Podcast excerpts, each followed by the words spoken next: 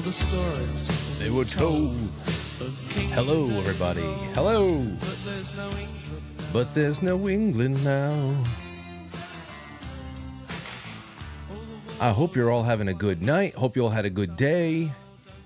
Up here in New York, it's been it's been nice. It's been nice. Oh, did I leave the house today? Let me think.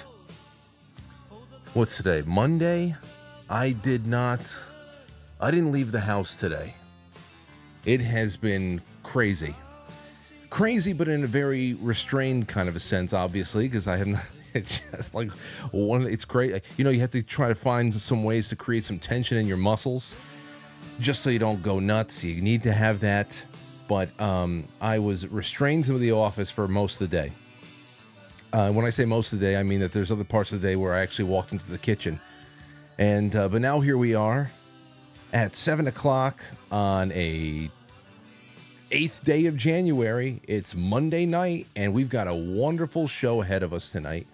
Wonderful show ahead. We've got a first time guest.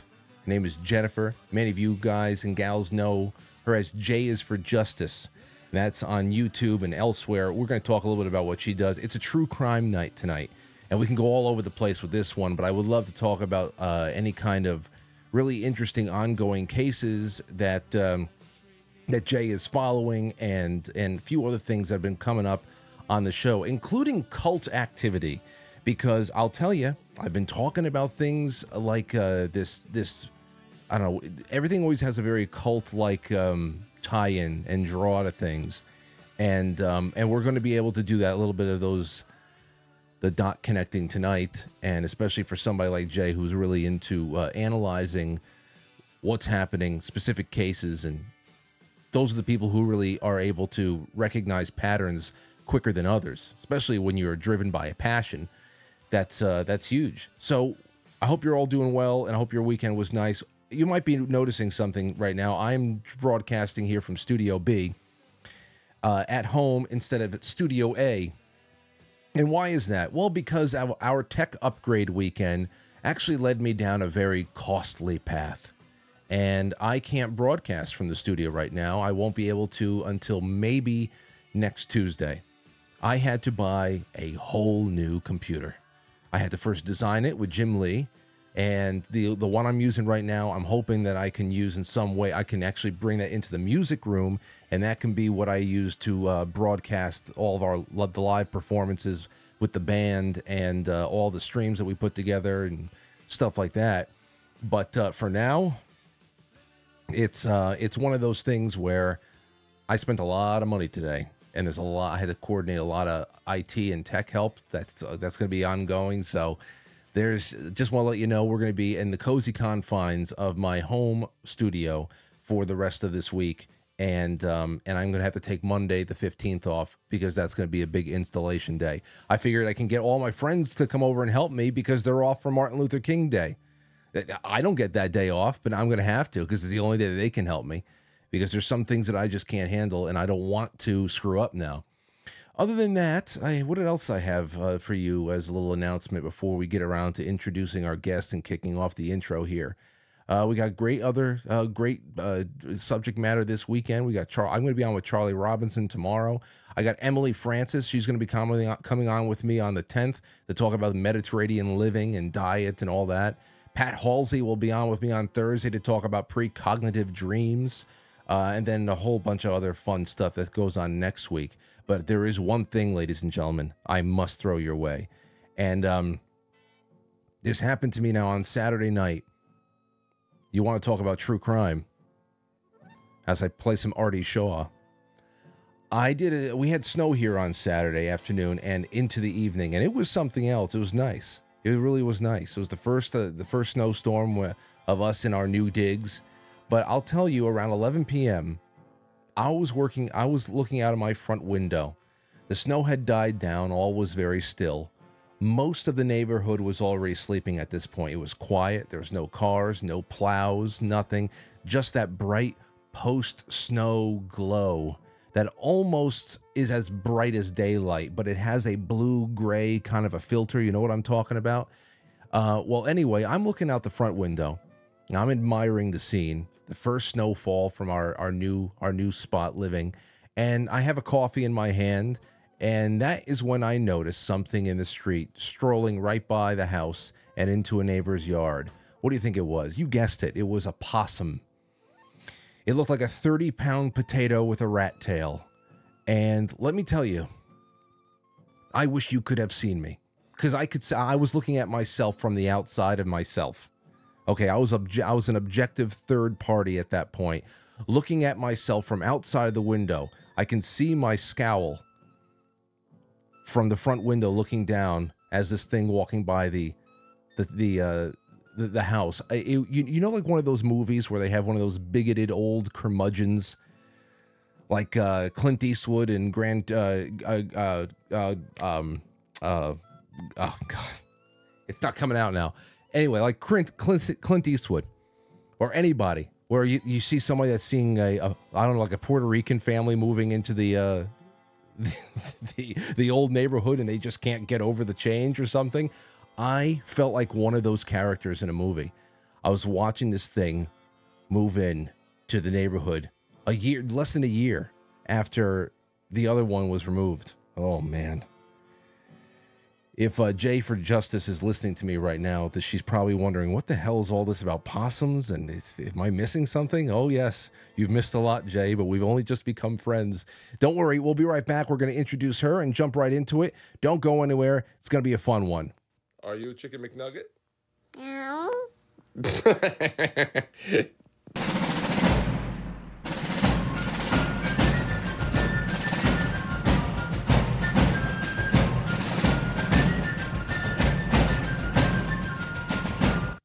Let one ant stand up to us, then they all might stand up.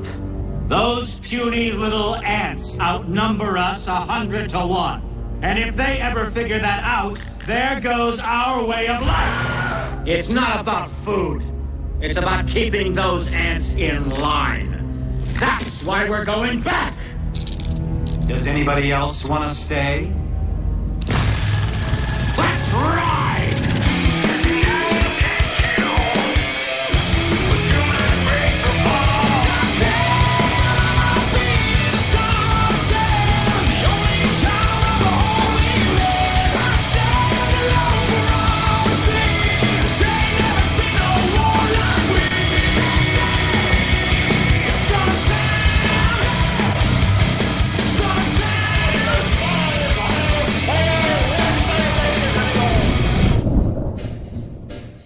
Yes. Okay. Oh, the shark, has such teeth. We're talking true crime tonight, and there's plenty to go around, plenty of weirdness to go around. And uh, I want to uh, talk a little bit about our guest as we bring her on a little bit early, because why not? If she's sitting in the lobby, I just want to bring her in.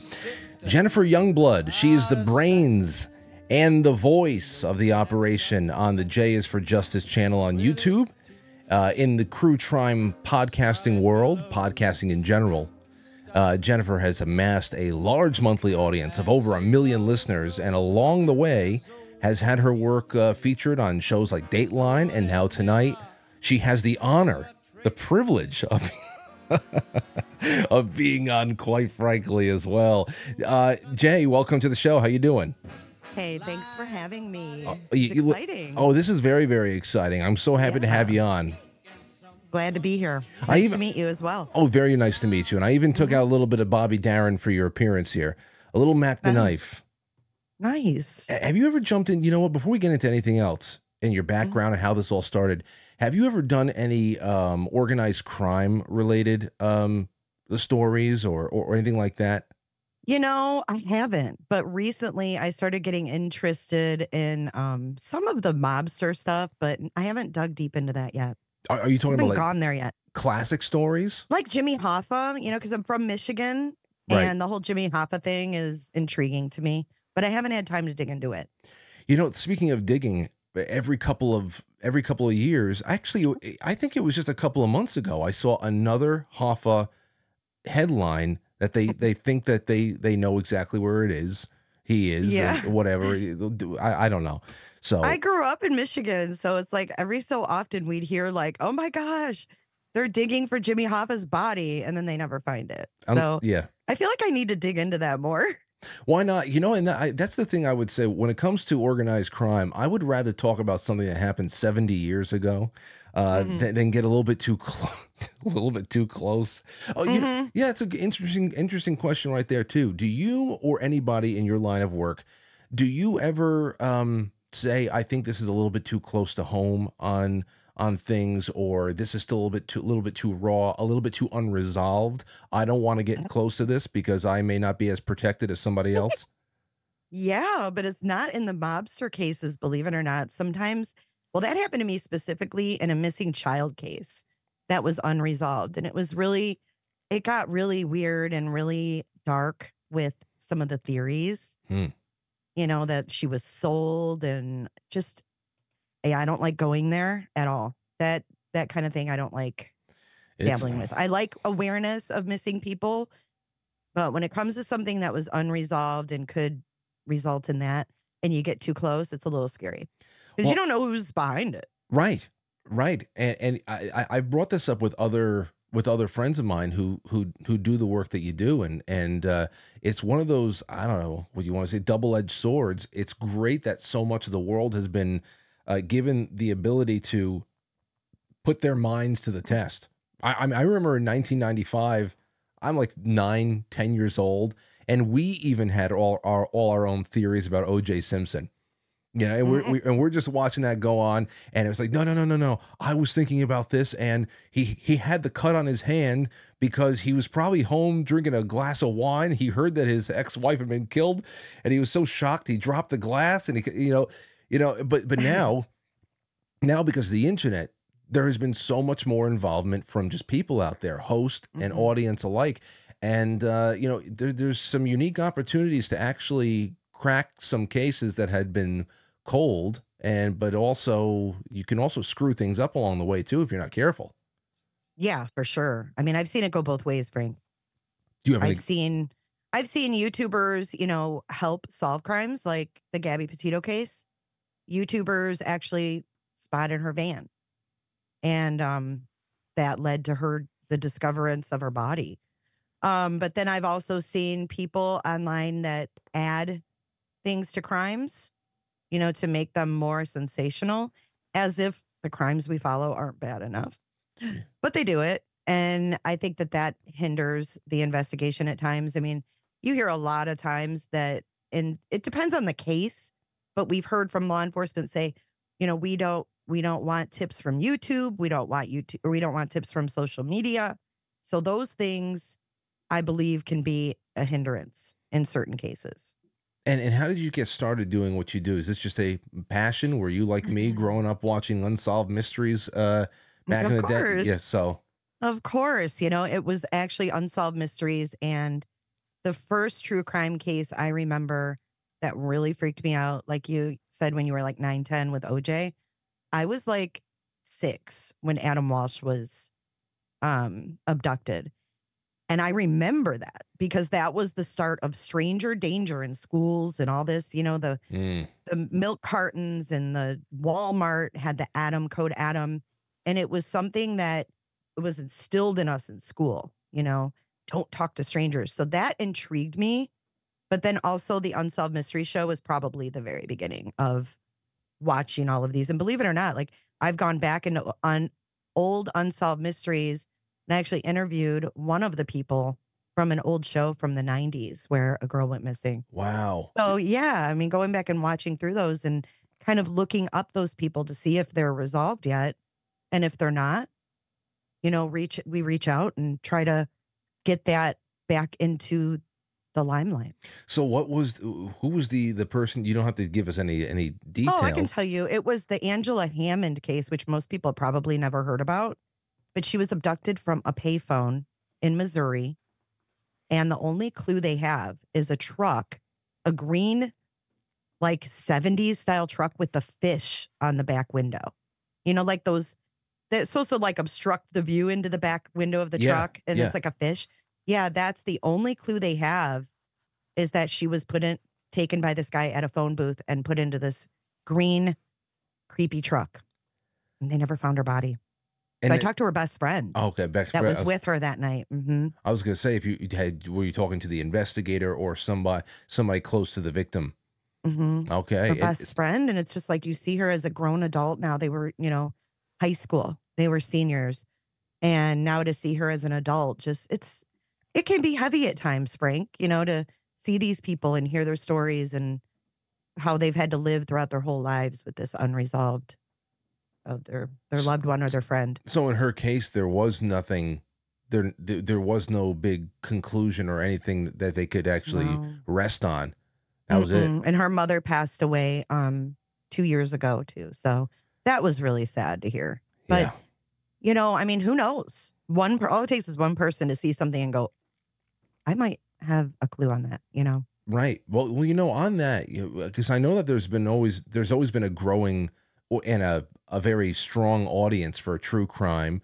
Uh, I mean, eh, but the only thing that's really changed is that there is now more more than a few ways of being served served it. I mean, we had to wait for new episodes of Robert Stack and and uh, and uh, uh, you know unsolved mysteries and new seasons of that. But now people produce it independently, and there is so much to listen to that you there's literally not enough time in the year to get through it all. So. I, I know that this is just exploding now. We got podcasts. Uh, there's another another um, another genre of media now that is we have legal commentators as if it's watching a sporting event who are have brought new life to court TV that they're actually commentating on on court cases. Do you do any of that? I have not, no, but I am intrigued by the Law Tube. They call it Law Tube Yeah. on YouTube. I love watching the lawyers because I don't have any, I'm not a lawyer, I'm not an investigator. I'm just a, regular person who has an interest and a passion for these cases and digging into them and trying to figure out, you know, what's here and what's there. Um, but I do love watching those lawyers because we go through a lot of court trials and documents that we don't understand.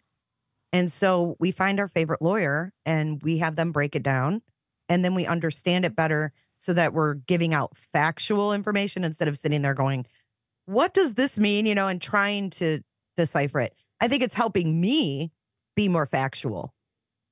That's what I was gonna, and that's what I was gonna ask because oh, are you working sources? Were you developing your own leads? But uh, there's a there's this this amazing hand in glove kind of relationship between private uh, investigators and people who are just better at conducting interviews and and bringing bringing in audiences and creating discussions around these things, uh, almost like managing the open forum around these subjects. And so so you are more on the the media coverage and discussion end of things. You've never actually launched your own investigation. No. Well, no, well, we just follow cases that are going on, um, or ones that there's just certain ones that pop out to me. I won't follow every single case. Um, it's literally, and I can't even put a. There's no exact science to it. It's just if I see something that happened, it, will like draw me to it, and I'll be like, okay, I want to follow this. So it's not every case because there's a lot of them, mhm. ton of them. I mean, like you said, it's content for for years with true crime, but I like to to follow them and get more deep rather than, you know, just brushing the surface on everything that's going on in different cases, if that makes sense. Oh, it does. And, and and listen, you've definitely found yourself doing really important things and getting acknowledgement for it. I have this one minute and 51 second long, pretty much uh, sizzler, sizzle reel that you have up on your YouTube that sh- Sizzler. Yeah, it's a sizzle reel. Of J for Justice. J is for Justice on Dateline, NBC. This was in 2020. Mhm. Okay, I'm going to play this and then we're going to talk about it right afterwards because Okay. here's a little bit of an example of how uh, there certainly seems to be a little bit of at least some overlap between worlds where you're in the discussion and and uh, open forum world of, of media and then of course there is you know there there is the playing field where it's all actually happening so let's take a listen to this hold on dawned over Austin, Texas. Heidi Broussard and her newborn daughter were still missing. Austin police officers were canvassing the area with the help of the Texas Rangers and FBI. The longer that time goes by, frankly, the percent chance of recovering the mother or the children alive goes down dramatically. We don't have a person of interest right now. We're exploring every avenue that we have and every possibility. Heidi's friends began to fear the worst. One of them agreed to do a live interview on the podcast Jay is for Justice. How long have you known Heidi? The interview went on for an uneventful 90 minutes. And then, Wait a second, you guys. We have breaking news. All of a sudden, in the chat, there was breaking news that there was a raid going on in Houston, Texas. Um, it says it may be connected to a high profile case. Heidi's friend Carly Laughlin was in the chat room and decided to do some sleuthing of her own. I started Googling who the address belonged to. What did you find out? A baby registry popped up. Carly jumped back into the podcast and typed her discovery into the live chat. Someone I mean, just one said in enters- chat that there is a baby registry to the owners of that house. Wow. Okay. The podcast about Heidi took on a sudden urgency. That's her best friend. she would not be there. Oh my god. It didn't make sense. Reports came into the podcasters about disturbing developments in Houston. Something scary. Wait a minute. I just got a text. Oh my God. Nothing could prepare them for the devastating news that was about to be revealed. Okay, so it's a big cliffhanger on that one. Now, this is the first time I had seen anything like this. Um, so I would love for you to just talk about this particular situation because there you are in the middle of it. Again, uh, it, it's one thing for you to be covering this stuff and to actually talk to somebody close to the case. It's another thing to actually in the in the middle of what you're producing. There's breaking news going on. You're in the middle of it. I mean, that's just it, it's just an incredible testament of what independent media has become right now. So, can you describe a little bit of of the um, just the the very very key points of this case and what had happened in the middle of that broadcast you were doing? Sure, sure. So, um, Heidi Broussard was a mother that went missing out of Austin, Texas, with her six week old baby. Well, we heard about it in the news. So, um, our team reached out to Heidi's friends via Facebook, and one of her friends, Caressa, agreed to come on the podcast because she was missing. I mean, this was not something that was put out there to be sensational. This was really, I mean, we're looking for this woman and an infant baby. So it was, you know, very crucial that they wanted to keep getting the word out there. So Caressa comes on the show and we're on for about 90 minutes just talking about Heidi and who she is and, you know, just kind of trying to pick her brain on anything that sh- might have seemed weird in, you know, the last month or so. Um, and while we were live with Caressa, the news broke in Houston, even though this happened in Austin, that there was a home being raided. And her her friend didn't, you know, pick up on that because it was a different city right at first. Hmm. Um, but it turned out it was a friend, a very good friend of Heidi, that abducted her, murdered her, put her in the trunk of her car, and had the baby in her house, pretending that it was hers.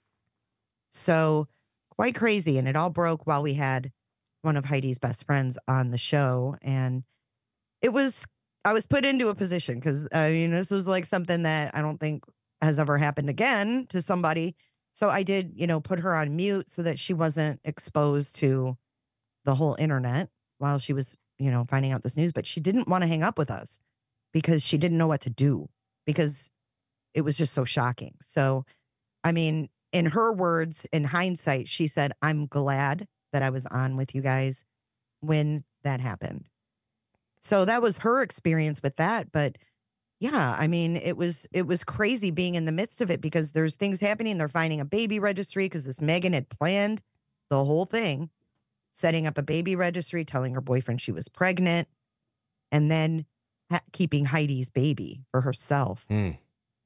You, you know th- Oh. this this also it, it's just another uh it's a testament of how of how uh anybody can do I mean anybody can I'm going to go buy myself a microphone and I'm going to learn how to stream but to be able to approach subject matter as sensitive as this Mhm. with the respect that it would take to to be able to because it's one thing to say oh well we're, we're, we're reading a headline from the new york post and we're going to crack a joke and we're going to give our personal takes and our theories but when you're actually on the phone and you're dealing with people who are involved especially when you're talking about something as tragic a violent, uh, you know, some kind of a, a violent crime or whatever. There is a there is so much. Uh, it, it, it's just such a fragile situation, and it really speaks a lot to your your uh, personality, the responsibility you have to take to be able to do this right. So that's really great there too. The fact that she felt comfortable around you that that uh, says a lot about your your handling of this uh, subject matter. I try to be very respectful. I mean, I don't, I don't, I don't approach these cases as like, you know, a spectacle. I don't approach it that way. I, I approach it where I want to help raise awareness or help someone who's struggling and isn't getting answers or, you know, whatever, if their child's missing, you know, it helps them. And I try to be very respectful um, to the sensitivity of these cases, if that makes sense. I mean, as much as you can, because there's a lot of different people out there that do things different ways. Yeah. Well, you know, you know, when, when in the in the very the the cases when I pick up stories like this, um, what becomes a for those of you who are in this kind of a genre of you know of media, when you are in that uh, when you're in that category of media and you're laying out all of the aspects of a case and you're trying to get to the bottom of it and discuss it, uh, mm-hmm. it, it, you go way deeper than someone like I would usually, where I'll I'll read about it and then I'll be like, oh my gosh, this this uh, it, it's very humbling kind of a thing. So it's just I think it takes a special type of person to make a spectacle about this, just because if it doesn't humble you, that's just like a like what the hell happens when we are talking about the, the ending of especially young lives like for example um, for weeks for weeks we got so much about the idaho 4 and i didn't get uh, i really didn't get too close to the subject matter but mm-hmm. i mean just on the, just the headlines alone it's horrific. You think about you know if you're a parent you think about sending your kids off to college you, and then of course they never come back. And and to have it done in, in such a uh, a with the barbarism on top of it.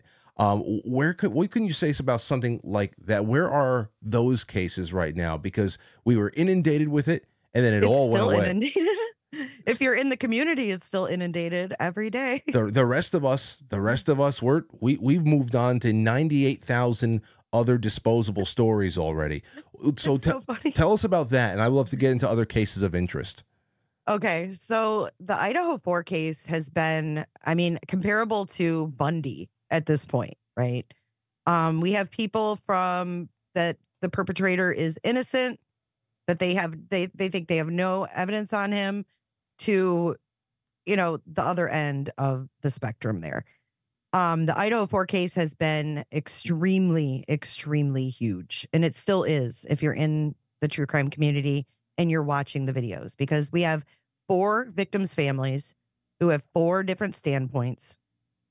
We have four different victims, and then we have the one perp and a sealed case. So when you have a sealed case, it leaves it all up in the air for people to make up the wildest things. And that's why I understand why they seal cases, 100% understand that. But then on the other hand, with social media, it just leaves everything wide ass open where people can just insert, you know, it's like insert here what you think happened.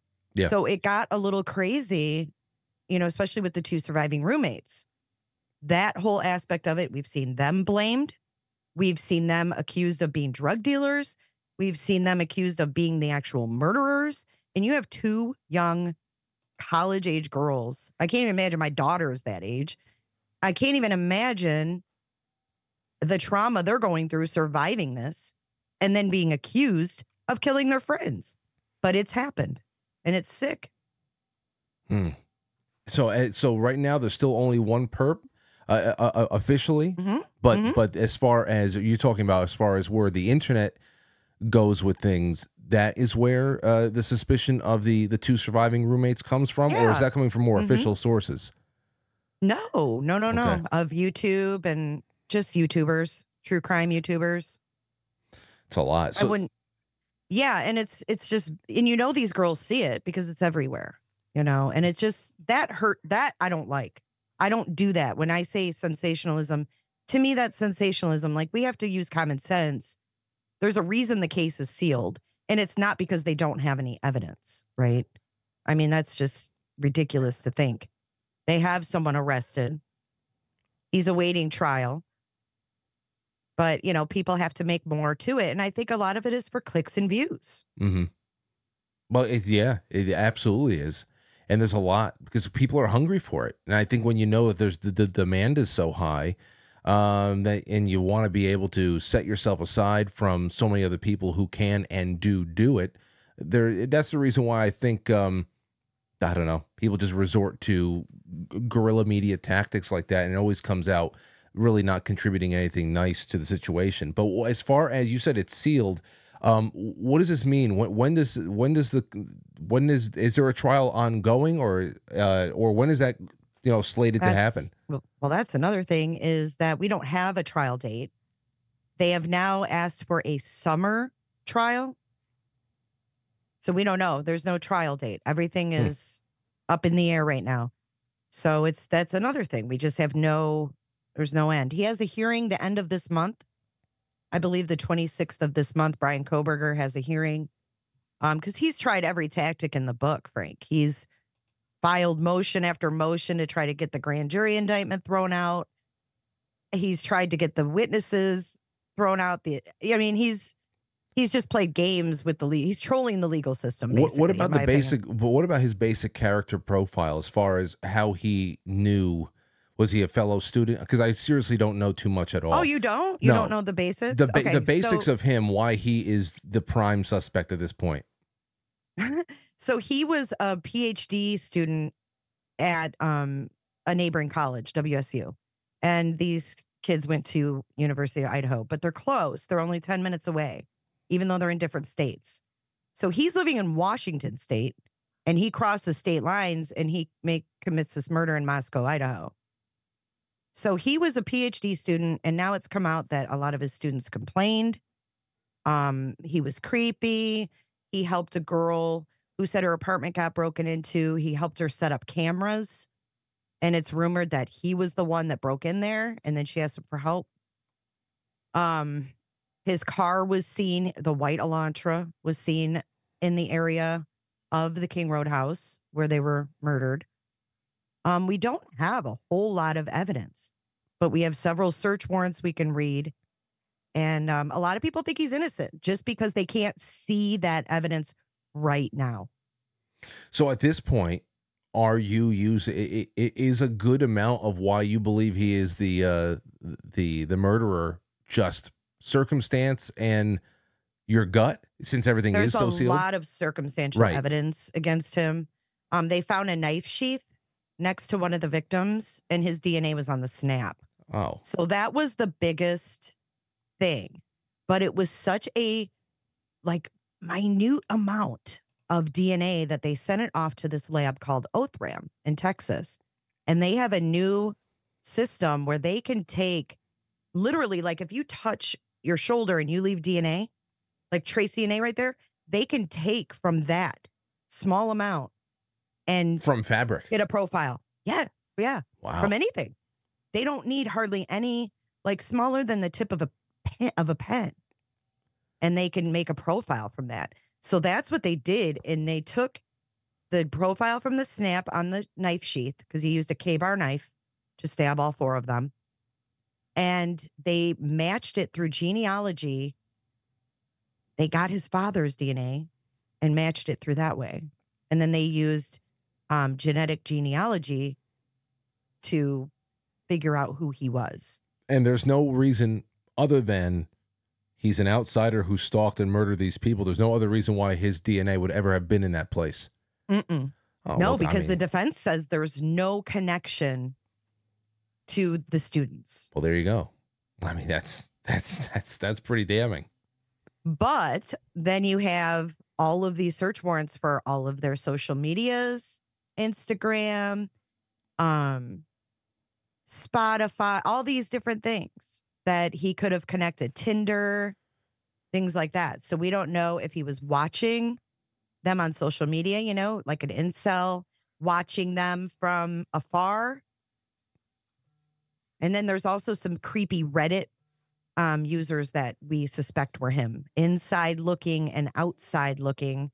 We're posting on Reddit with details of the crime before his arrest. And those people have not again posted. Well, I suspect that most people on Reddit are serial killers already.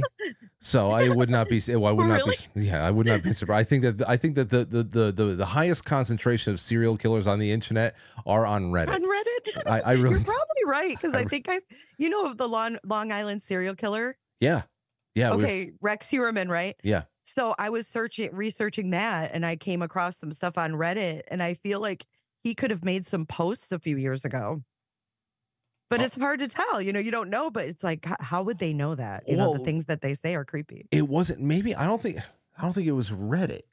It was something else. My a a friend of mine, Shane Cashman, he's been he's done a lot of really interesting work on this as well, and he had picked up. I think a couple of years ago.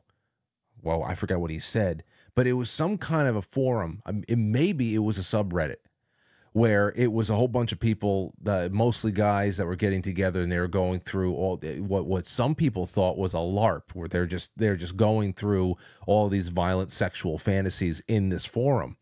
But uh, but uh, my my friend Shane says that he started to suspect that this was that uh, these were the actual real writings from at least one of these murderers out there that was leaving leaving behind because it, it looks like this was just a almost like a a, a private death club that could maybe it's you know one guy maybe there's one prolific killer out of all of them but it had to be a little bit more of a network and um Mm. so I, I forget whether or not he said that was reddit but he that that that's pretty interesting it really is. Reddit or 4chan, it's one of the two. Yeah. Well, yeah, I think I think it was Reddit, but I- I'll ask him about that. You, well, let me ask you about this then. Um, Other ongoing cases. You had mentioned something very, very quickly about a doomsday couple that you were you Mhm. were uh, looking into. I'm very interested in doomsday cults and doomsday uh, schemes and all that. I, I what's the uh, the basics of this story? All right. So this is the Chad and Lori Daybell case. Chad and Lori Daybell are from, they have their roots in the Mormon religion. Mm. Um, but they broke away and created their own. I don't know if you'd call what you'd even call that, but they created their own little thing. And I guess Chad Daybell had about 25,000 followers when they were arrested. But at any rate, um, she was con Lori Vallow was convinced that her children were dark, dark spirits, and Chad Daybell would rate them for her. So Chad Daybell was married when they got together, but they started going to these preparing a people events. And that was how they all met was at this preparing a people. And they would talk about, you know, the end of the world and things like that. Well, then Chad and Lori kind of started their own little gatherings. And Chad would rate people and say, you know, they're they're this number dark or they're this number light. And light would mean they're good, dark would be bad. Well, he told Lori that he her children were dark and that they had to do something about that. So long story short, her ex-husbands died prior to her meeting Chad. So she's had this evil, she's had things going on with her brother. It's deep. But back to the Chad and Lori side of it, her children go missing. And she's in Hawaii with Chad, and nobody can find the children. The grandparents are scrambling around. Where are the kids? Um, they finally arrest her, bring her into court. She's told she has to produce these children, and she doesn't. They end up buried on Chad Daybell's property there in Rexburg, Idaho. So one day, all of a sudden, we see there's choppers and people digging, and they found their bodies. So Lori, the mother of these children, was convicted, and she is now just been transferred over to Arizona to face more charges for the death of her ex-husband. Chad Daybell is going on trial, and his trial starts fittingly April Fool's Day. So that's one we're definitely, definitely going to be covering. Um, it's just crazy these cults. We have the these other YouTubers, um, eight passengers, Ruby Franke and Jodi Hildebrandt, another Mormon spinoff of I'm telling you, cult th- like th- behavior. uh, Jay, this is a very, very common thing. We were the more and more more and more we're looking into it. I mean I, this was something that was popping up when i was when i was talking with uh, mike king of profiling evil not too long ago. Um, also in our own little circles we have some old school uh, private investigators that are that are are friends of mine that they they saw the uh, the uh, the Hamlin case in Utah developing from the, the onset, and of course that is all tied into uh, Mormon Church, and there's that aspect of satanic ritual abuse and trafficked orphans, and uh, it, it's it, it's incredible the pattern, and it always crosses state lines, and sometimes it goes international. It's it's nuts. It's nuts. It's nuts too. When we watched, well, we couldn't watch Lori's trial because it was audio only. The judge didn't allow cameras. But all of these people in their orbit testified against them and they got deals. And it's like they knew what happened to those kids. You know, they knew what happened to those kids, but the only ones who paid the price were Chad and Lori. So this problem isn't going to end. You know, these people still believe their effed up beliefs and they just, you know, testified against these two and then they're on their way still doing the same stuff. do you see cult activity? Um i mean i, I know that we you know you look through the the world through uh i don't know the, the, the whatever kind of lens glasses you have there you're gonna you're gonna see it all over the place. But if this is what you do do you see cult activity on the rise in these cases? Because i i think it's the most pervasive thing that we have going for us but most people can't detect it um because most people don't I, I don't know. We i don't think that we really react to things rationally anymore. I think it, it's only through more fixed, predictable, limited sets of responses, and and it's usually tied to you know a group identity, which blocks every other kind of discern, you know, a really uh, valuable point of discernment out there. And I don't know, I, I see this thing becoming a lot more, um, a lot more pervasive than than people think. What what do you what do you do? You usually see some kind of a a string of cult like or ritualistic um, flair to things these days? I feel like I don't know if I see more of it because, like, really, the Chad and Lori thing was my first kind of dip in the water with that kind of stuff. Mhm. Um, and I was just absolutely shook. I really didn't know much about the Mormon religion before that happened. Um, but yeah, I mean, I just feel like people is are more gonna be like see, see something, say something, and maybe these these cults are going to be more um put on blast rather than hidden anymore. I kind of feel like there's more awareness to what's going on with these cults and it's just I feel like COVID as well got people more into finding somewhere to belong and that's what's really scary. That's that's very that's very profound right there because other channels uh, channels that I really enjoy watching like Truth Stream Media, um, you know, uh, really graceful. That that some of them have become really good friends of ours. Uh, they had done such great work, and we did too. Uh, we did too, uh, to an extent. I went into uh, the old police records of the, uh, I think it's from the the mid '80s or the early '90s of how to break down how to break down uh, cult indoctrination and where this really goes. I think we did the the profiling of a of a death cult. I think that's what we did about a year and a half ago, two years ago, and and when you hold it up against the COVID timeline that we were living through, it is it is astounding when you see how important isolation was, the breaking and changing of routines, the uh, the taking away from a person's breaking away from a person's family. Do I mean there is very it's like cleaning the slate, your own slate, and reprogramming yourself. And that is done obviously in very microcosmic ways in these smaller little cults and groups. But when you see how that has been laid out on a national and international program, it it definitely hits all the same markers for bringing people into a new way of of seeing reality not even just oh i have to wear a mask to go to the bank today it's just everything the hypochondria the the paranoia the being able to the no loyalty to let to friends and family you'll rat them all out You know, it's uh I, I think Mm-hmm. you really hit on something there. Yeah, I just see, think as a whole, not even just in the true crime. You know, I've seen my family in in in itself, you know, argue about politics and they don't speak to each other over it. And it's like, what? You know, I just think that people lost. I don't know. I don't know how to put it into words. I think what you said was perfect.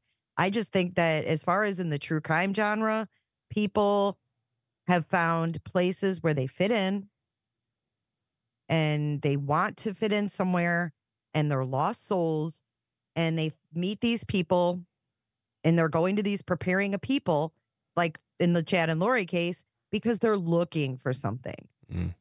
You know? I think But I haven't got into cults as deep as you have. well, you know, there's plenty of time. This Well, it's one of those things where maybe you don't want to get too close sometimes with that. That's what I'm saying. That's why I asked you up front. Are there things that you just say, I like the distance I am from this. I think we can still do good good work from this distance and Yeah, you know, I'll give you an example. The Danny Masterson Masterson trial. I said, I ain't touching it. I live near Clearwater. I'm not touching it. Sorry. Wow. I'm just not doing it. Why you know? why is that though? Why because is that? of the Scientology. I just didn't want to Oh, go there. Forgot about Mm-mm. the Scientology aspect. That's yeah, right. they had his back and everything else. And I was like, nope, that's just one I'm not going to do. Well, listen, you want to talk about uh, again uh, all the deals that are made for people, uh, the way the the uh, astounding ways that some of these people have wiggled their way out of really really serious issues when they have been tied to things like some of those Mormon uh, churches in in in Utah and or or even just other towns and cities that seem to be consumed by a certain way of doing things. Like I said, I we have we have friends that had had spent nearly 30 years digging into the the uh digging into Boulder, Colorado, and not even just fine focusing on JonBenét Ramsey, but being able to set the backdrop of the entire city of what was going on leading up to that very well publicized murder. And it when you consider institutions uh they, they sometimes they may wear a catholic uh, a Catholic face, a Mormon face, uh, this and that. They they have all the different all all the uniforms, all the costumes that they could wear, but there is just a very familiar uh, evil thread that runs through it all, and it does not matter what it inhabits, just as long as it continues to consume. And that I think in itself is the scariest thing about uh, poking into these poking into these stories, e- even for cops, by the way, because the, I'm sure the one thing that uh, another thing that you have come across the way is there's plenty of law enforcement who have you know tried to do the good the the the right thing and they have come up against the wall of resistance within their own departments and sometimes have even lost their lives because they're not crooked it's it's uh it's serious Mm-hmm. Mm-hmm. Well, we saw that with the Long Island serial killer, didn't we? Mhm. That's up there by you with the corruption in the PD, yep with the sex workers and all that too. Absolutely. I mean that that cop and his and his girlfriend brought brought the stripper to Heuermann's house, right? Right. I mean, Mm-hmm. right. that's, that's just the tip of the iceberg of all that weirdness that keeps coming out. Mm, yeah, that whole thing's bizarre. Have So- you have you ever tried to get in touch with the the the lawyer out there? What was his name? Park, Parker. I forget what the- his name is. Oh, the lawyer for the Gilgo victims? He he he usually wears the very fancy uh, yeah, hats. I did. I did actually reach out to him, but he, I didn't. I he told me to call him, and I called him, and then the next thing I know, he was on court TV. So I was like, he's probably not gonna entertain me at this point. But um, yeah, and I can't think of his name off the top of my head. I think that, I Um, think that you would do great with him, and he probably would entertain it because just like with the Idaho Four, I know that it that that the Long Island uh, serial killer is very very. Um, it's a hot topic for people who are in this, but I- I'm sure that somebody who is actually working the case wants as much attention to stay on it as possible.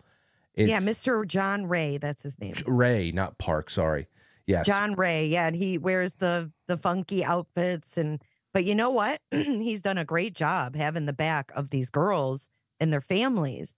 And I think that's another really interesting thing is that we've gone from calling sex workers hookers and not caring about them going missing or ending up dead to calling them sex workers and actually having lawyers and people fighting for their justice, which didn't happen before, right?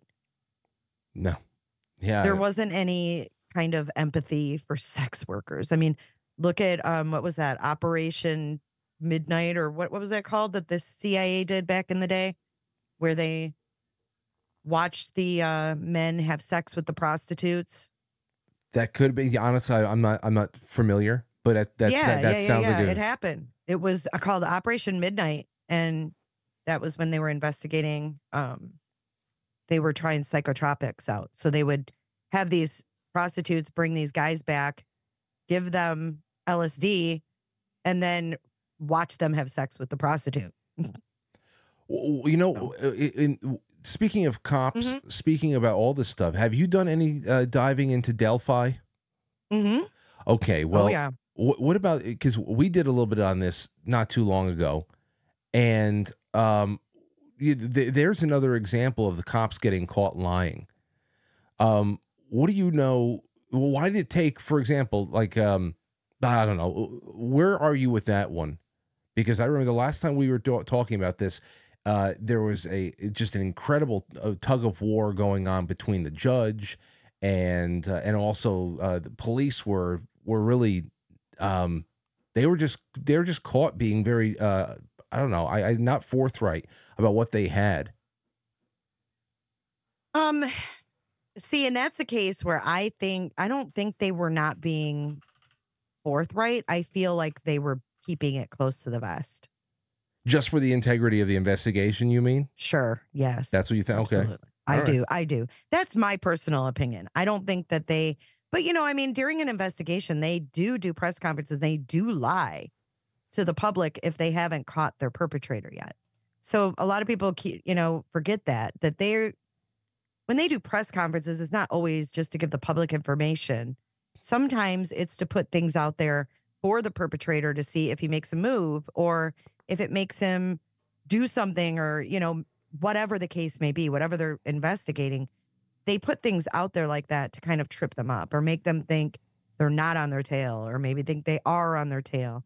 So I don't think in the Delphi case that they're lying.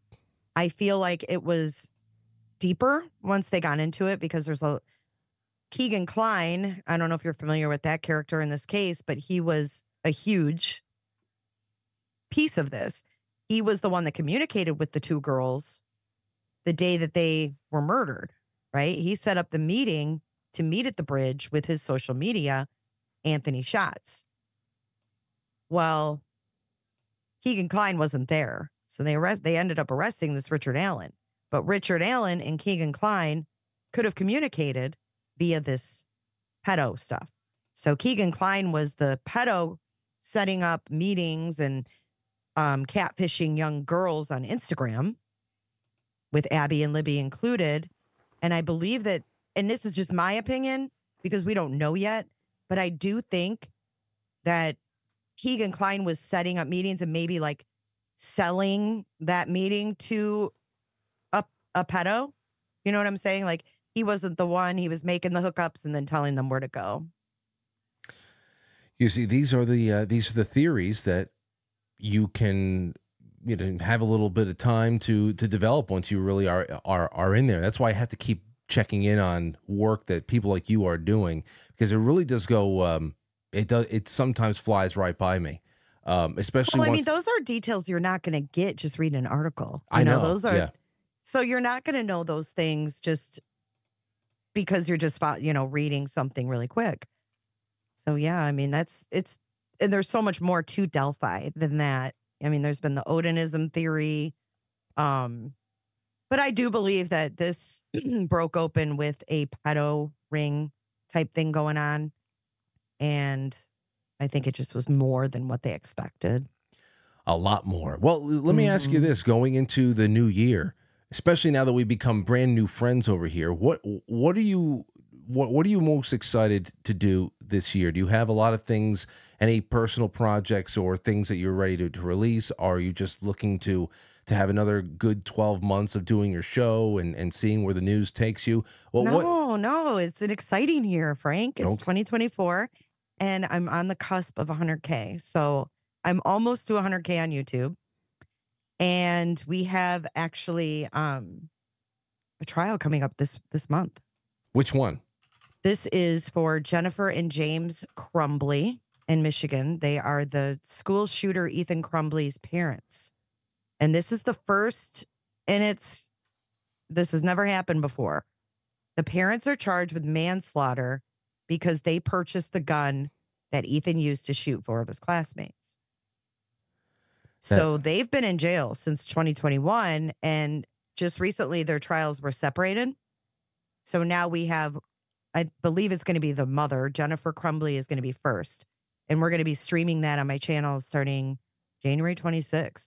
We've been following this case for two years. these two have been in jail since for Yes. what for almost three years. since December of 2021, and they took off after the shooting and went and hid in a warehouse in Detroit.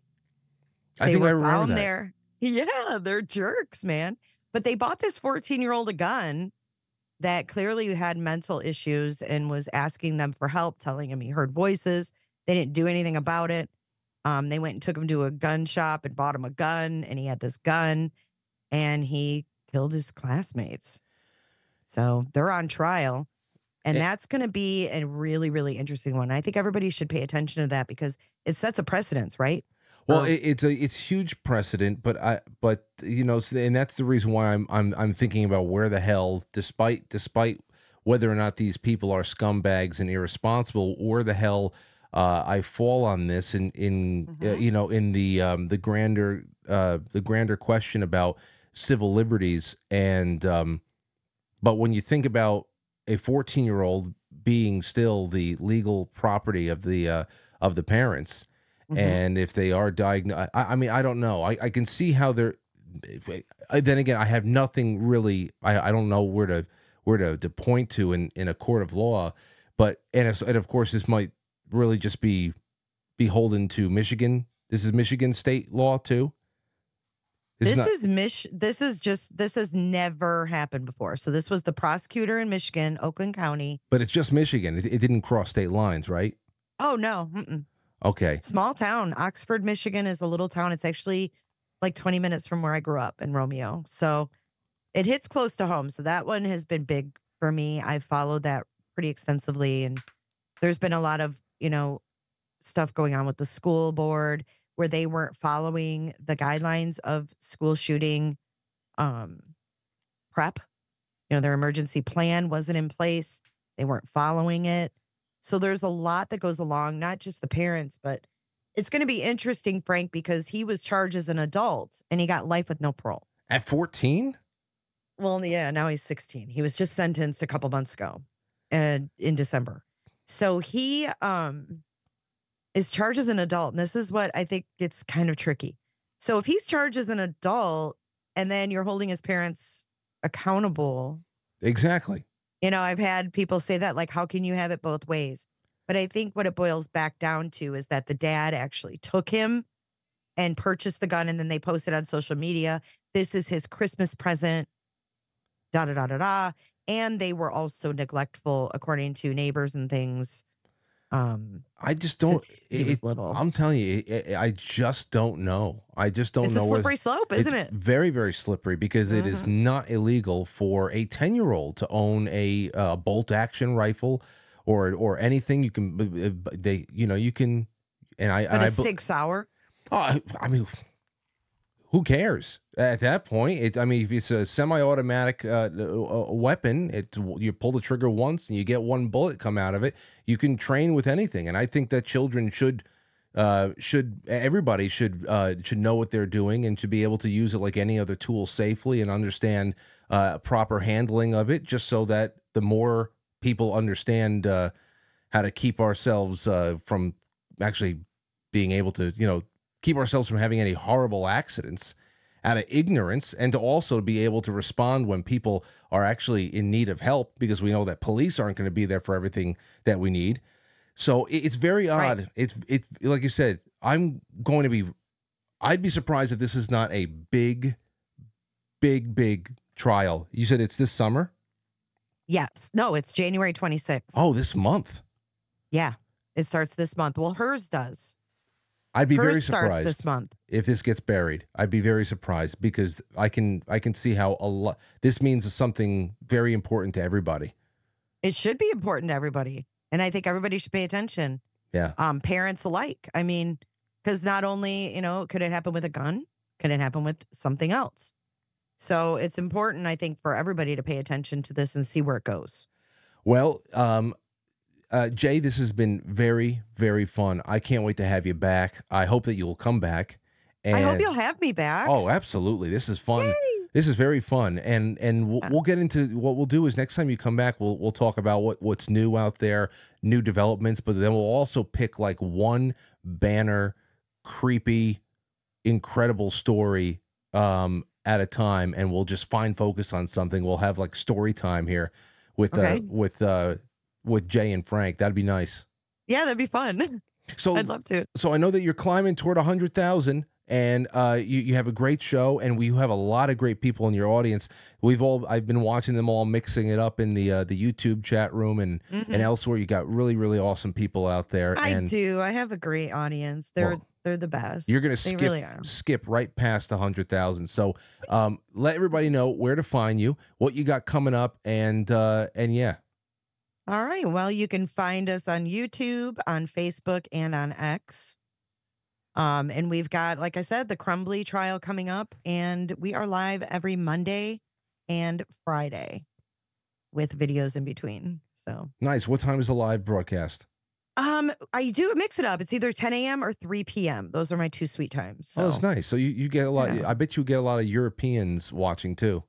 I do. I do. I love my Europeans. Actually, one of my one of my right hand girls is is from the UK. So I got to do some more, er, you know, early on in the day stuff. Oh, actually, I do on Tuesdays. Tomorrow morning, I around nine o'clock, I usually just do a, uh, a coffee stream just for, for my iPad on YouTube. So that's usually when we got we get a lot of our European friends there because it's finally a, an acceptable hour to be awake. yeah, for sure. The, they love the morning streams. They're like, well, I'll tell you, this is a great time having you on, and uh, you do great work. You got a great voice. I can talk to you all night. So, Thanks so much. Yeah, I'm looking forward to the next time you're on, and all the best to you and yours. And uh, yeah, everybody go check out Jay is for Justice. I have her on the YouTube d- uh, description. I have her uh, tagged right in there, so you can go hop over to her channel. And elsewhere, just go into the description. I have the actual URL written out. Uh, Jay, until next time, have a wonderful evening. Thank you so much, Frank. It was great. And hey, if any of your listeners come over, let me know you came from, quite frankly. Oh, they will. They're very, very, they're a They very, will. very proud bunch. All right. That's awesome. Thank you so much. Love your show. Have a good night. Thank you so much. You too. There you go. Ladies and gents, so here's what we're going to do.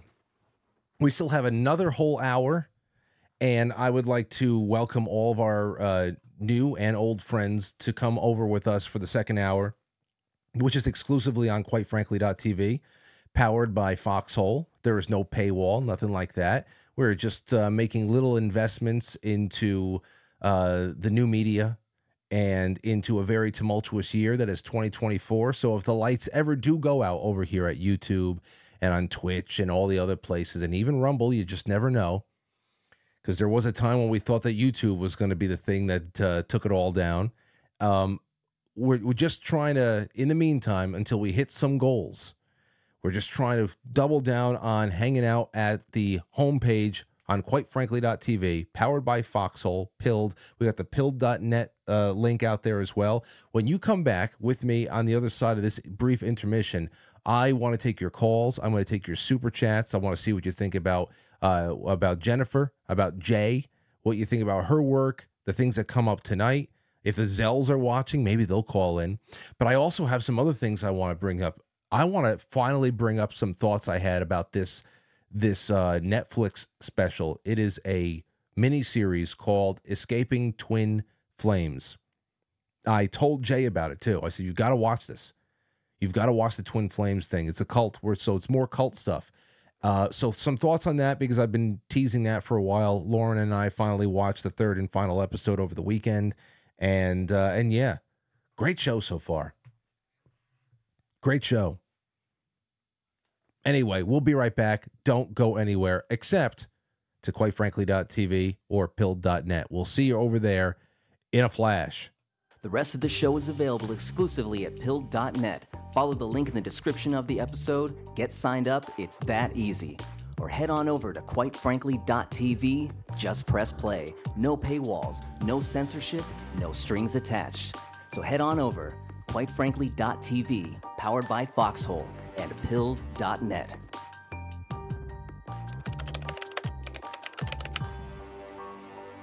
It's intermission time, folks. Time out to press the like button. Thank you.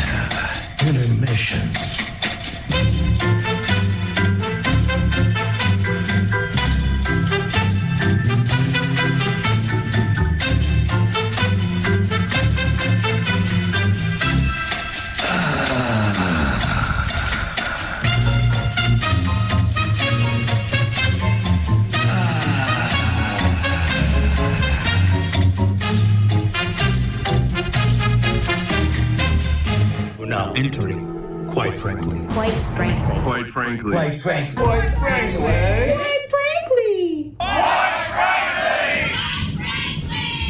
Quite frankly. Quite frankly. Quite frankly. Quite frankly. Quite frankly. Quite frankly. Quite frankly. Quite frankly. Quite frankly. Quite frankly. Quite frankly. We all support quite frankly. Not quite. Quite frankly. Joe Brandon. Quite frankly in Roma, Italia. Quite frankly, you going on Frank's show tonight? I want to get a Coke. Can I get a Coke? So everybody watch. Quite frankly, with Frank.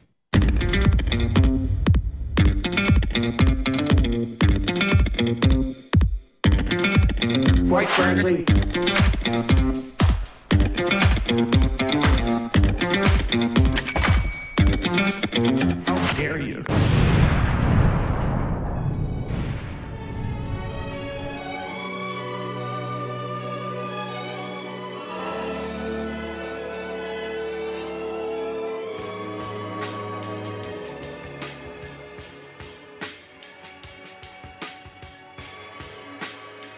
Welcome back.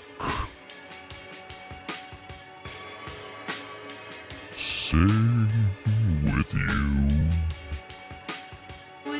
Okay. So that was wonderful. That was wonderful, if you ask me. And um, I really felt comfortable with that one.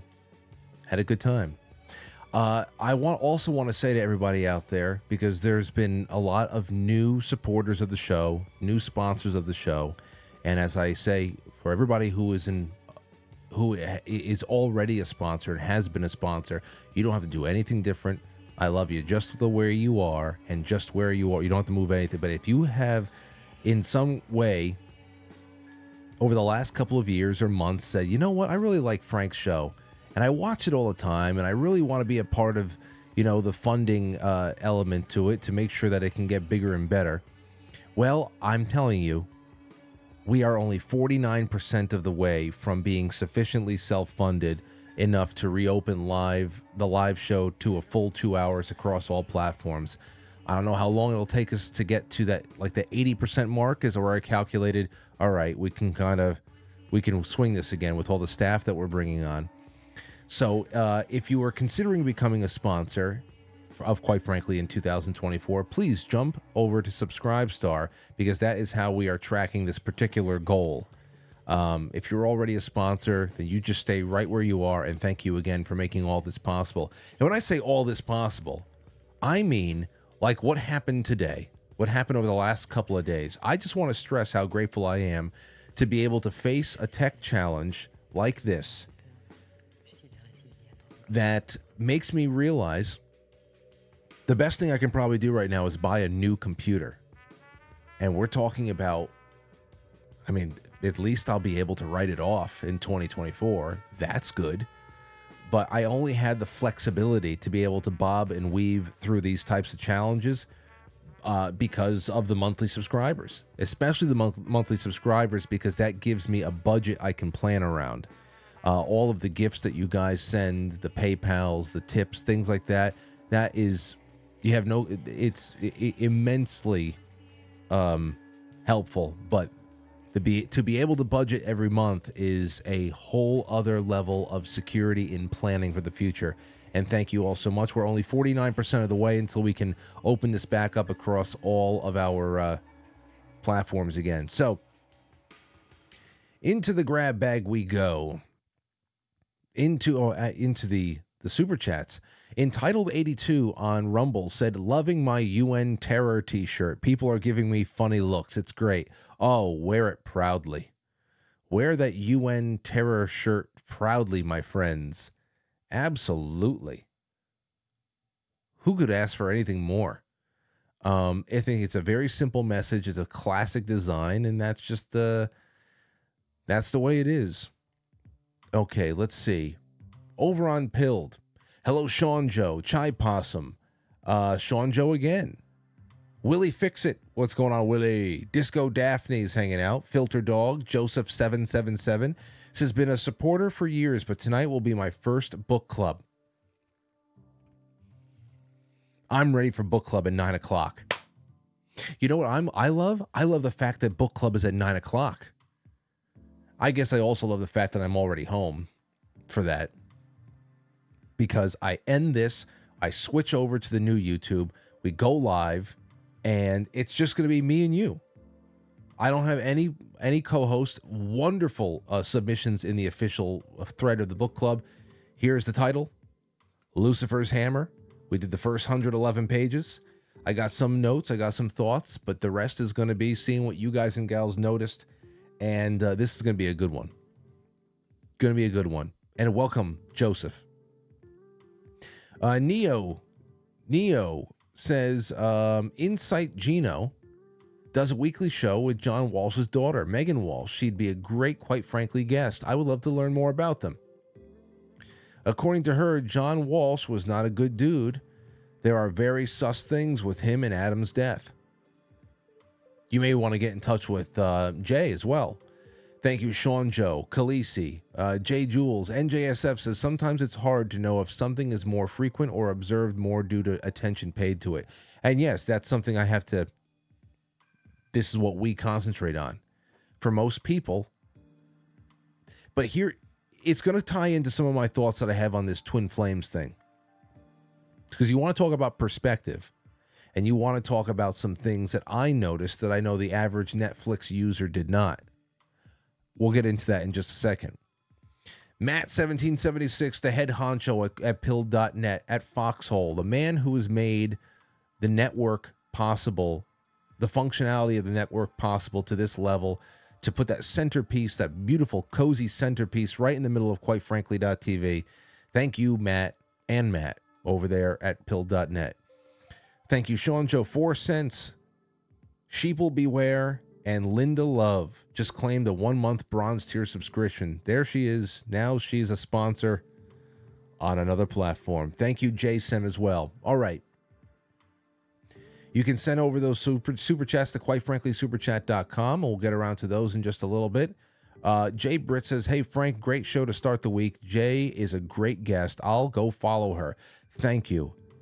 And here's for the tech fund. K- Keep climbing, brother. Well, that is very nice of you. Very nice of you. That was one hell of a uh, tech bundle. I see almost a hundred of you might have already gone over to Jay for Justice's uh,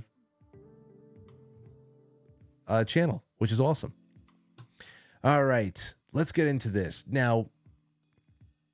Now, as of tonight, tomorrow night is going to be very interesting. Uh, because I do not have the ability to go live at the studio, I'm going to be canceling band practice and we're going to get a full two hours here at home. In the beginning of the show, we are going to have a very special guest who's going to be he's you're going to see who the very special guest is. And we're going to be doing a uh, pretty big call in show. And I also want to put out a call to people. I want anybody with an incredible story. I don't care. An incredible life story. Um to get it to just email the show and let us know why you have an incredible life story. How you grew up, the people you grew up around, uh, triumph over tragedy, whatever the hell it is. I want to hear about that because throughout this year, I want to start really getting down into really nice human interest stories. And I'd like to start hearing uh, w- with the homegrown crowd before anything else. So we're going to get into that a little bit more. And I will um, I'll advertise it more too. But um, as far as incredible stories goes, I read, I watched a few of them over the weekend with Lauren. We're starting to read an incredible story for book club over here. But this twin flames thing, this twin flames thing is incredible.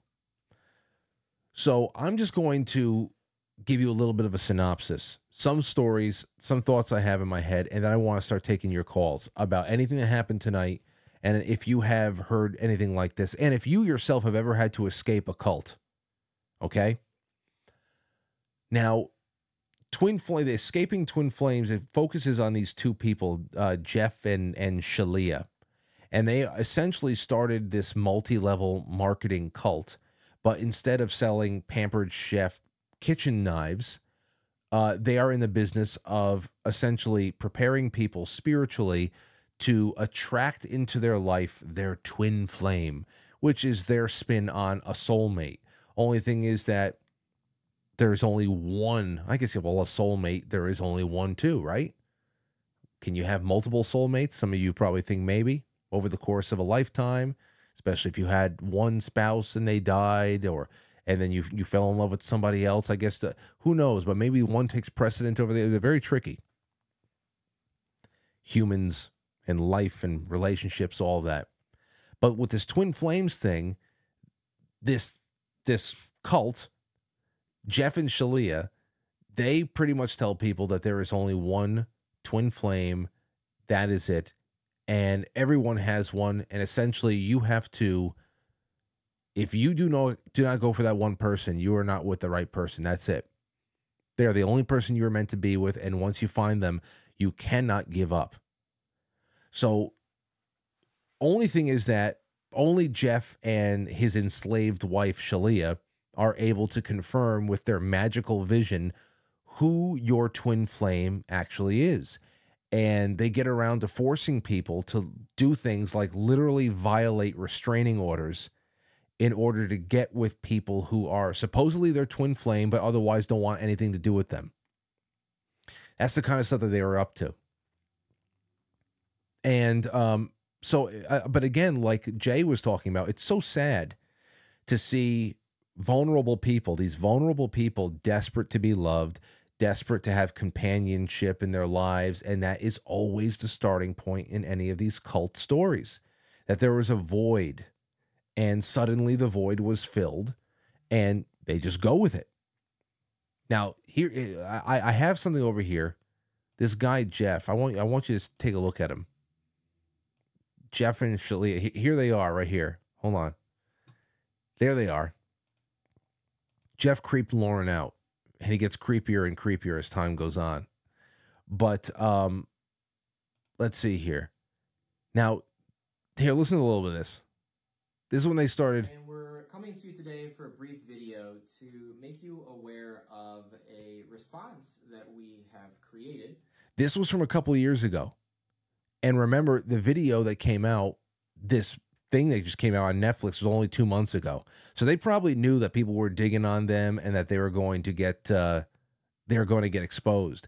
And these two are nuts because they started reorganizing this entire thing, which started out as almost like just a really gimmicky dating thing, but that it was very new agey, and it they turned it into actually into a new age church, uh, where they were at the, the the beginning of it. At one point, there was a very strange period of time inside of the documentary where Shaleia was pregnant and of course there was something wrong with the pregnancy and it had to be terminated after a while but while she was pregnant they were talking about how the baby that they were about to have was like a perfect twin its own twin flame that the the baby was going to be born and was almost going to be like its own soulmate. Like they they were creating like the chosen one. It was so crazy what they were selling to people and many of them still are there. This is ongoing by the way. It's not something that wrapped up. Uh, there was no criminal prosecution. Maybe they're building toward that. I don't know but there's something very odd going on and it's definitely traumatic. It's trauma-based mind control no doubt about it. Um and i believe this is all going on out there in in, in michigan but um, they're collecting all this money from people as membership. It's like Scientology in that respect. People buying their way into leadership roles, really believing in the work, and then it gets really, really nuts. And then from there, it gets nutser and nutser and nutser. Jeff and Shaleia, they start focusing inward on the current crop of members that they have, and uh, they start pairing everybody with each other. They're they're just making pairs, twin flames within the group. Like there's there'll be special missives that are are are put out there within the group, and they'll say like, "Hey, we have an announcement. Here are the twin flames that we just like received.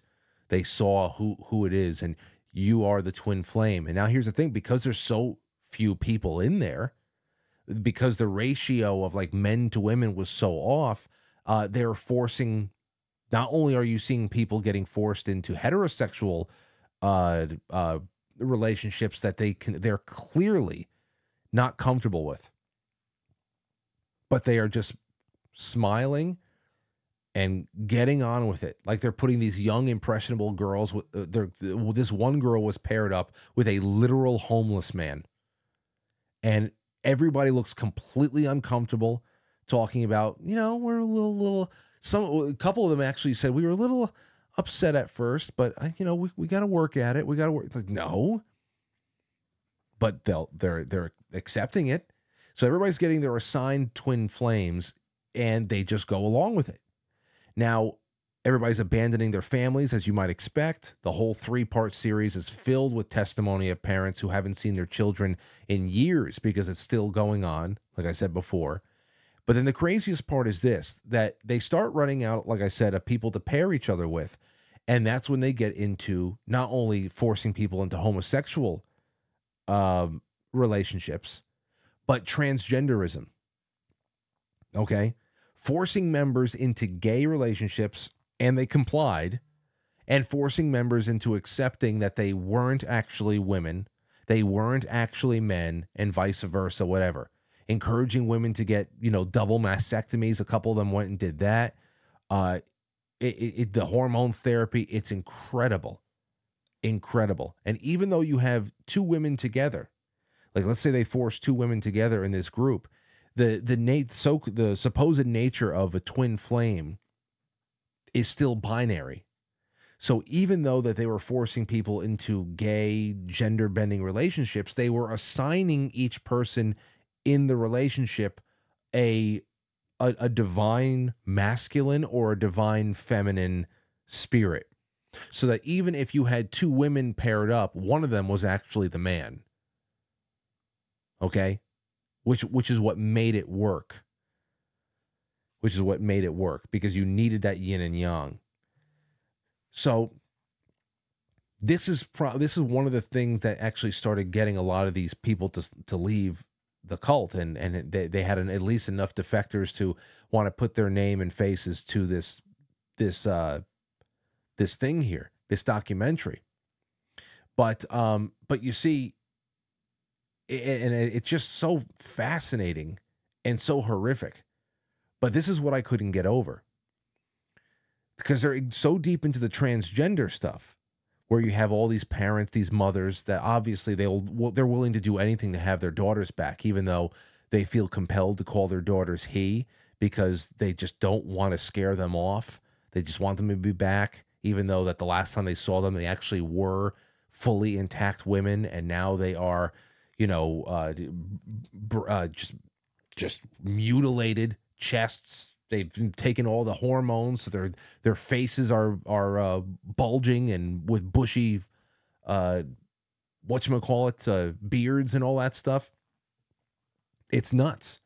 But this is what I couldn't get over. And this is what I was talking about with perspective but from before when uh, NJSF was talking about what we're looking for is usually a little bit more pronounced because we're, you know, that's that's where our consciousness is. Whereas if you look at everything overall, you know, I don't believe that every violent criminal in the country is is actually, you know, offering up every last one of their victims to the altar of of Lucifer. I don't believe that, but I just I just wonder. I just wonder with with the way that the way that people are so low key massaged into Satanism, that worship of self, the indulgence, the the uh, just pretty much that humanist behavior where it's just complete debauchery, and I, I, I you just wonder about where it all goes to. I don't know if there's a metric for that, if there ever is going to be. So that's why whenever I talk to an investigator or a broadcaster like Jay, I like to I like to see what exactly they're coming, what's coming up in their work, and where the patterns are forming. But still, this is what I couldn't get over. So, Twin Flames, the documentary, shows how, and this is from my perspective, shows how sociopolitical pressure and trauma relates into expressions of gay and transgenderism in society, Ex- elevated expressions, I should say. Okay, it's a this this show was a microcosm, but very striking, and because Netflix is Netflix, once the twin flame story starts getting into insane gender theories they kept cutting away to this so-called transgender expert um, professor type or whatever some lunatic academic to continue to attempt in the most feeble and obnoxious of ways possible to create some sort of a differential between the twin flames the cult in which you know the object of the documentary and the cult that is reporting on Twin Flames, which is Netflix and their corporate interest and what they push onto people. Because Netflix is not averse to transgenders, they're not averse to transgenderism. Everything you watch on Netflix, it, they have to find a way to inject how, you know, if you're watching a, a, a, a documentary on the toys that made us, they have to find a way to get a gay transgender person to be sitting in there and go, you know, as a gay transgender person growing up in the 80s, we didn't have blah, blah, blah. I love blah. blah. Like, oh, great. Great. Great. I'm very happy you, you were able to express that for the five transgender people who are watching right now in the country.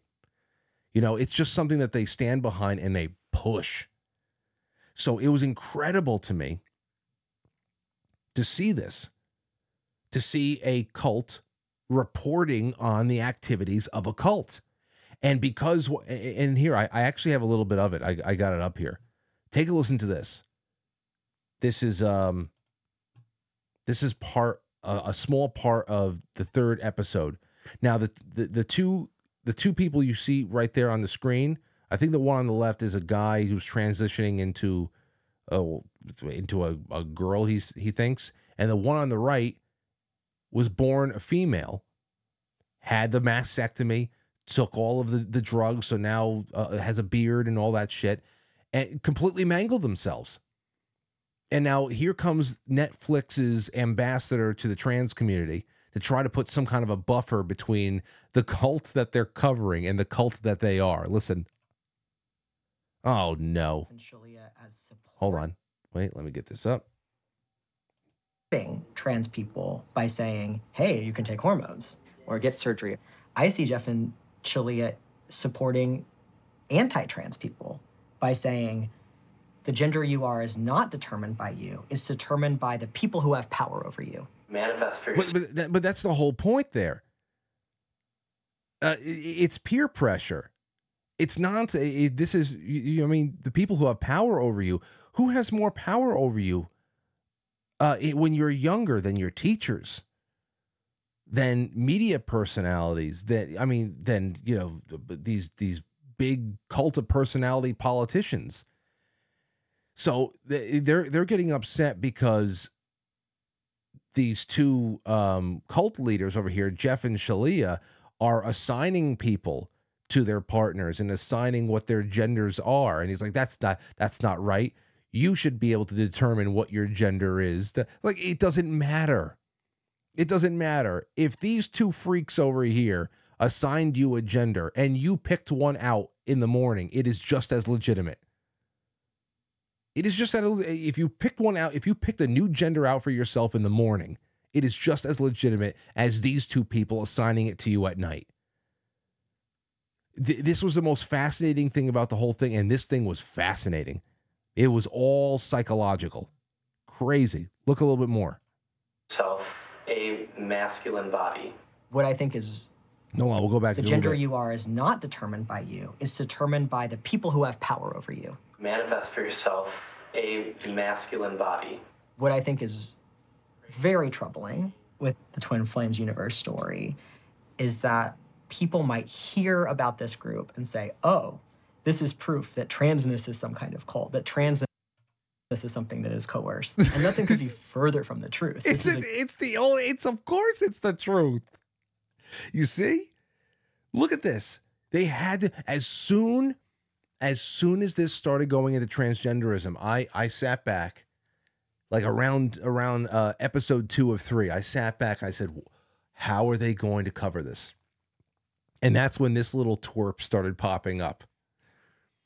That's when this little twerp started popping up. Again, let's just listen to that. you. Manifest for yourself a masculine body.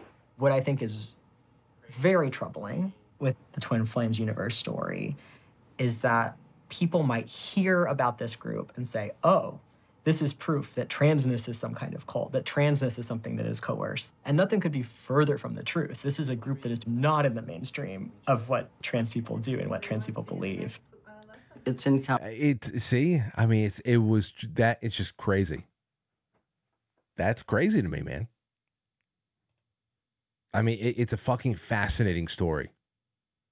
But if you're Netflix, you can't just tell that story without creating some sort of an intellectual buffer for the demographic you know that you are going for, chief among everybody else.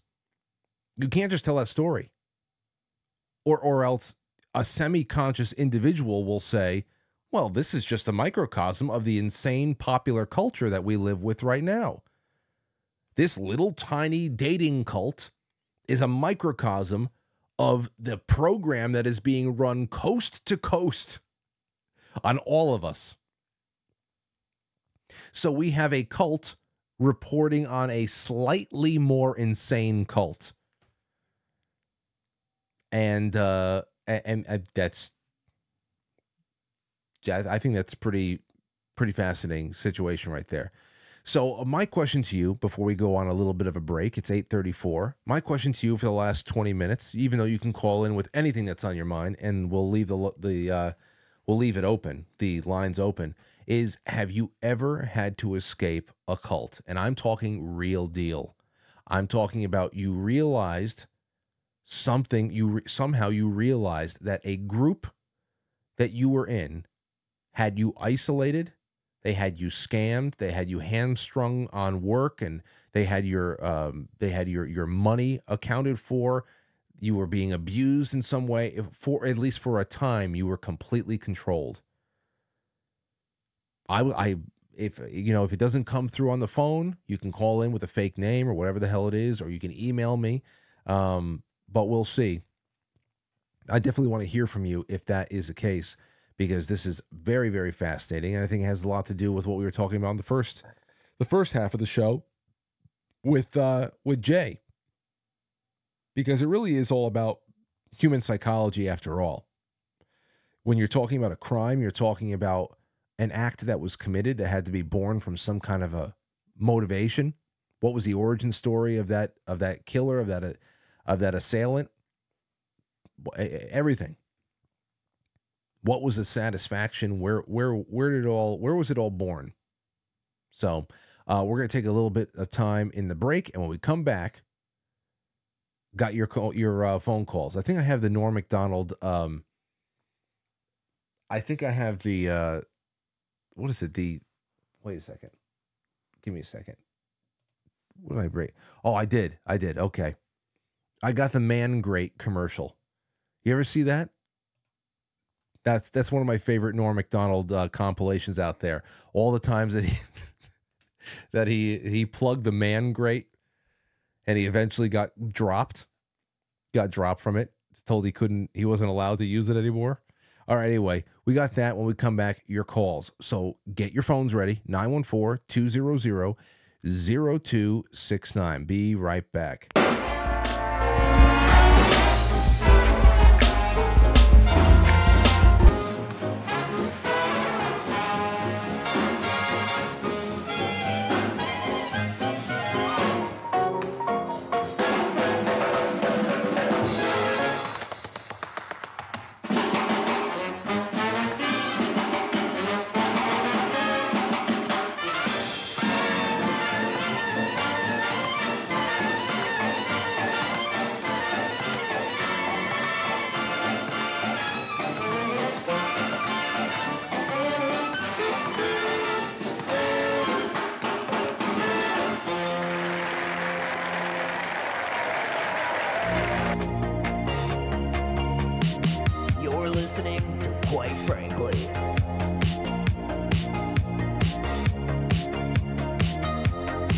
What is the man grate, you ask? Okay.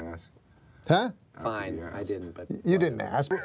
it is 100% made in America, cast iron grilling grates. Iron. You don't pronounce it iron. That's what everybody No, tells me. The word I R O N is iron. No, no, iron. That Are are you kidding when you say iron? Uh, you know what? Don't be like fucking Larry King. That motherfucker, I say iron and he's up my asshole for fucking four days. Not I- it should be iron.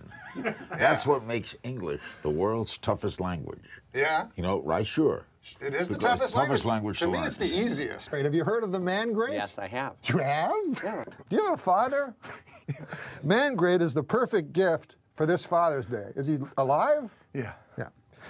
100% made in America. If he was dead, it would have been a really bad moment in the commercial. Your dad's alive? No. Fuck. God damn it. I'm sorry about your dad. That's fine. Your father's dead. Is your mom still alive? My mom? Yeah. No, she's dead. Jesus Christ, is any of your relatives fucking alive? It's man grate. They're revolutionizing the way people grill. What, Adam Eget? It's true.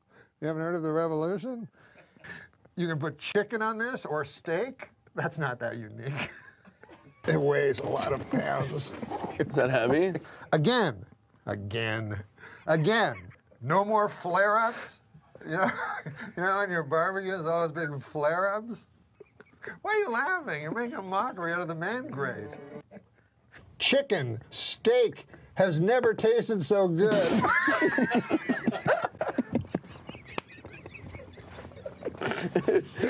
again, again, again. This commercial is like a mini series.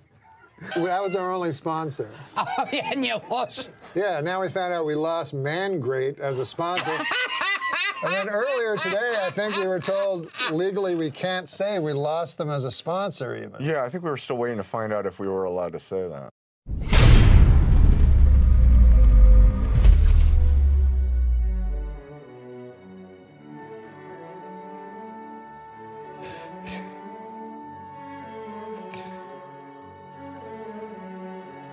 Now, now if if you were man grate, would you not? Uh, uh, you have to up that sponsorship. You have to up that sponsorship. That's the greatest kind of advertise. That sticks with people forever. But that just it just goes to show how stiff people in in marketing and advertising they got to loosen up. Oh my gosh. Oh, how amazing to have a sponsor like that. Anyway, let's take a call, shall we? First one up, I could have expected this call. Frank Zell is on the show. What's going on, Frank? Hey, Frank, what's happening, brother? Long Ha- time no talk. Yeah, a long time no talk. How, how'd you enjoy uh, uh, Jay is for Justice tonight? Ah, she's uh, you know, pretty good, pretty good. Not, you know, uh, we don't really relate to her, my brother and I, but you know, for what she does, she's very good at what she does. Wait, I ain't got my brother on the other line. Let me just bring him aboard. Oh, okay. We got both of them. It's a package deal tonight, everybody. All right, Jim. Hey guys. Hey, well, uh, first of all, first of all, you guys, uh, it, it should just be said once again: there is such a profound difference in your voices uh, from the phone calls that we do, and for example, the the the, the three part series that you did with um, True Crime Garage. Oh, yeah, I, I think they may have tweaked with my microphone a little bit to to have it have like a different sound. And also, Frank, you were on your own um, microphone. I, I was coming, um, you know, via a, a different computer, a computer mic. So uh, I think the mics were the mics were also different, but you know, whatever. Yeah, it, wa- it was just clear. It was just clear to see that you guys were not on telephones. That was that's pretty much it. Yeah. Yeah.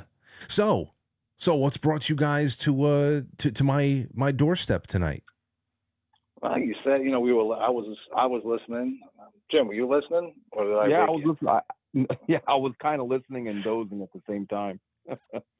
Yeah, it's a I heard long day. Say, uh, you know, that, that the Zells out there call up, so we came a running.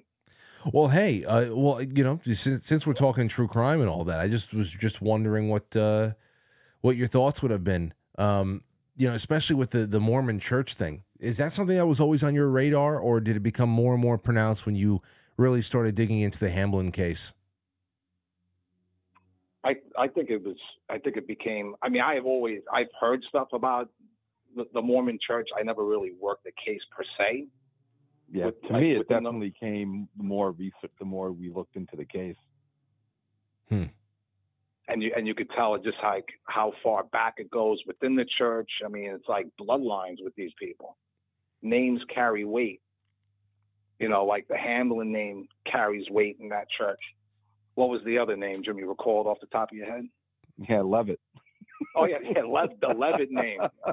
you know, these the families intermarried. You know, way back intermarried way back, way back. So, but uh, yeah, it's it was interesting, uh, you know, have you know having Jay on and l- listening to her because we we view everything from a different, uh, like a different lens.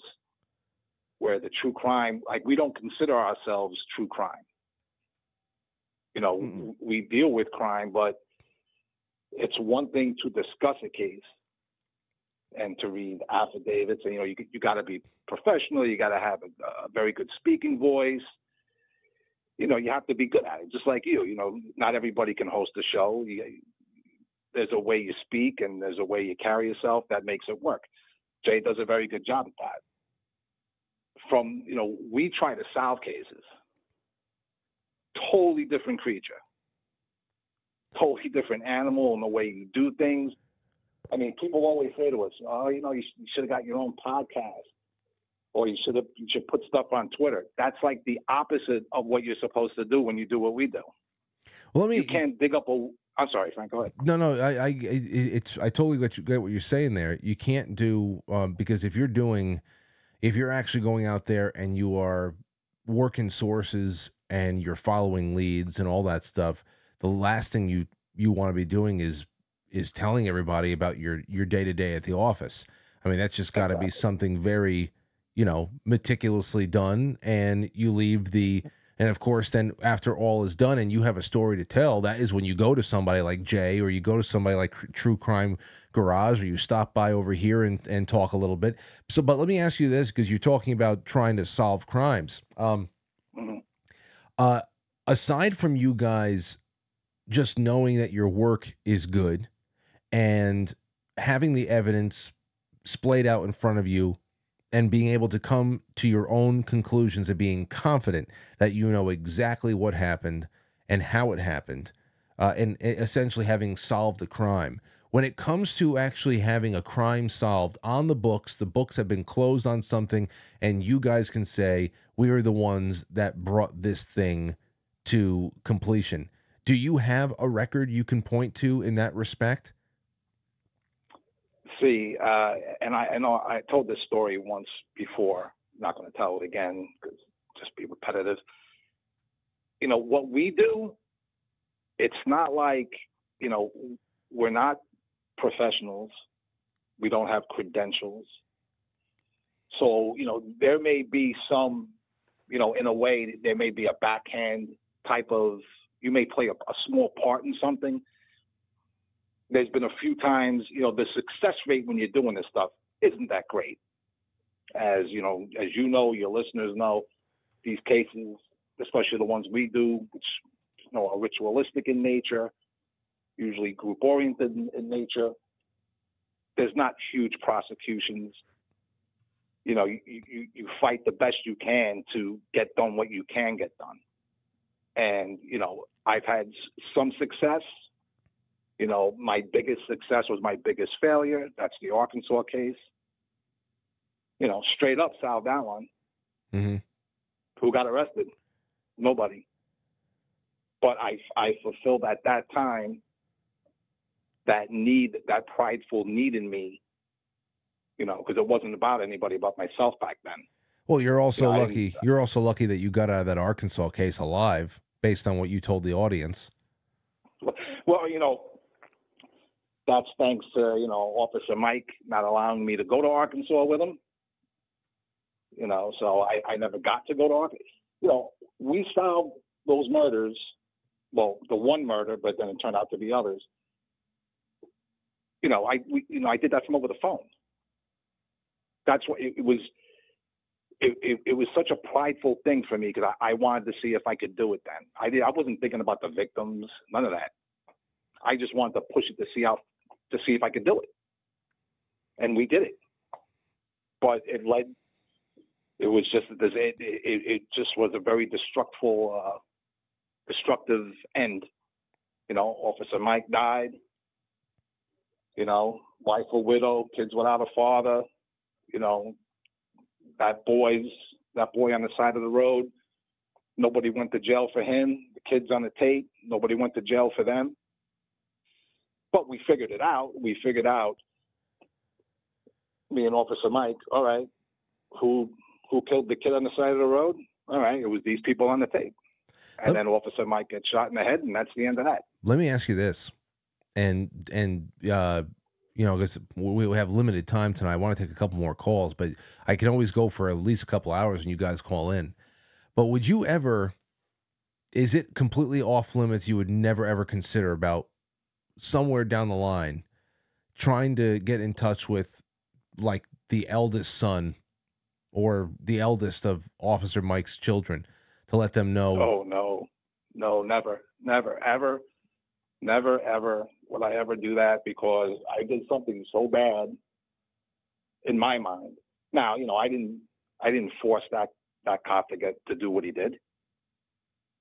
I just pointed things out, and then when he knew that I had that my information was connecting, he ran with it.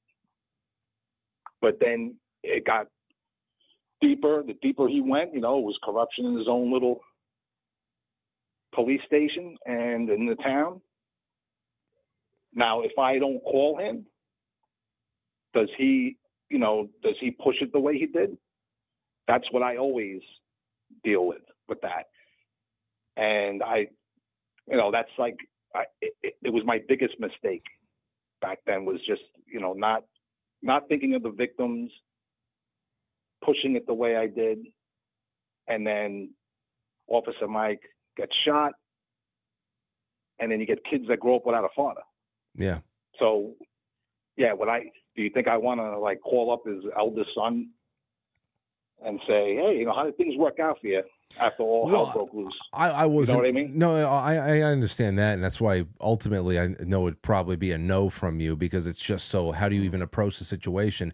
But I do think about I do think about closure, if there even is closure to be had. Um, you know, you can always just tell children that they died in the line of of duty, but that that actually might be that the father was such with showed so much valor that he was he was wanting to do something that a lot of obviously a lot of people that he worked with had wanted no hand in and was actually helping move along. I mean, that, I don't know. I just think about the virtue that that their father carried with them in, life. How much of that would be worth knowing about? But then I I understand so much time has passed by and everybody's gotten on with their lives. It's probably just better off to leave it there. And you don't know who's still uh, keeping tabs. You know. Exactly. I mean, I, I think I got lucky. I got, I was fortunate that I didn't go to Arkansas. I was fortunate that, you know, nothing happened to me. I was able just to burn that tape and just, you know, put it behind me, try to deal with it. You know, I still have nightmares about that case all these years later. Things that were on that tape still give me nightmares to this day. So that's something I deal with. And then that case shortly lived, uh, went, walked right into Ramsey, which is why I was so cautious about the town. Because I came off of that. And let me also tell it's, it's and I guess that's where I'll where we can end this one this shorter one for tonight. And Jim you can take this one a- away. Um is that when we were listening to doing that group listening that the uh the, the group viewing of the three part video that you did with True Crime Garage on JonBenét Ramsey I think the most striking thing was all of the time that was spent in episode 1 just profiling the crimes that merely set the stage for what would be uh, JonBenét Ramsey. They're like there's so, all, of the activity and the abuse going on in that town that was at, was a, a a a prelude to what became the very national story of JonBenét's death. It was just crazy. It was just so insane for the first time to actually even hear um to to hear that right there because then when when a person knows what you guys know about the town about the institutions about uh you know the massive amount of people that had to be involved in that kind of a local and regional culture um to know that then there's there's just nothing you could ever you can ever just you can never just look at JonBenét Ramsey's story of her uh, short life and say, "Oh, that just that happened in a uh, that was a, a tragedy that happened in a vacuum."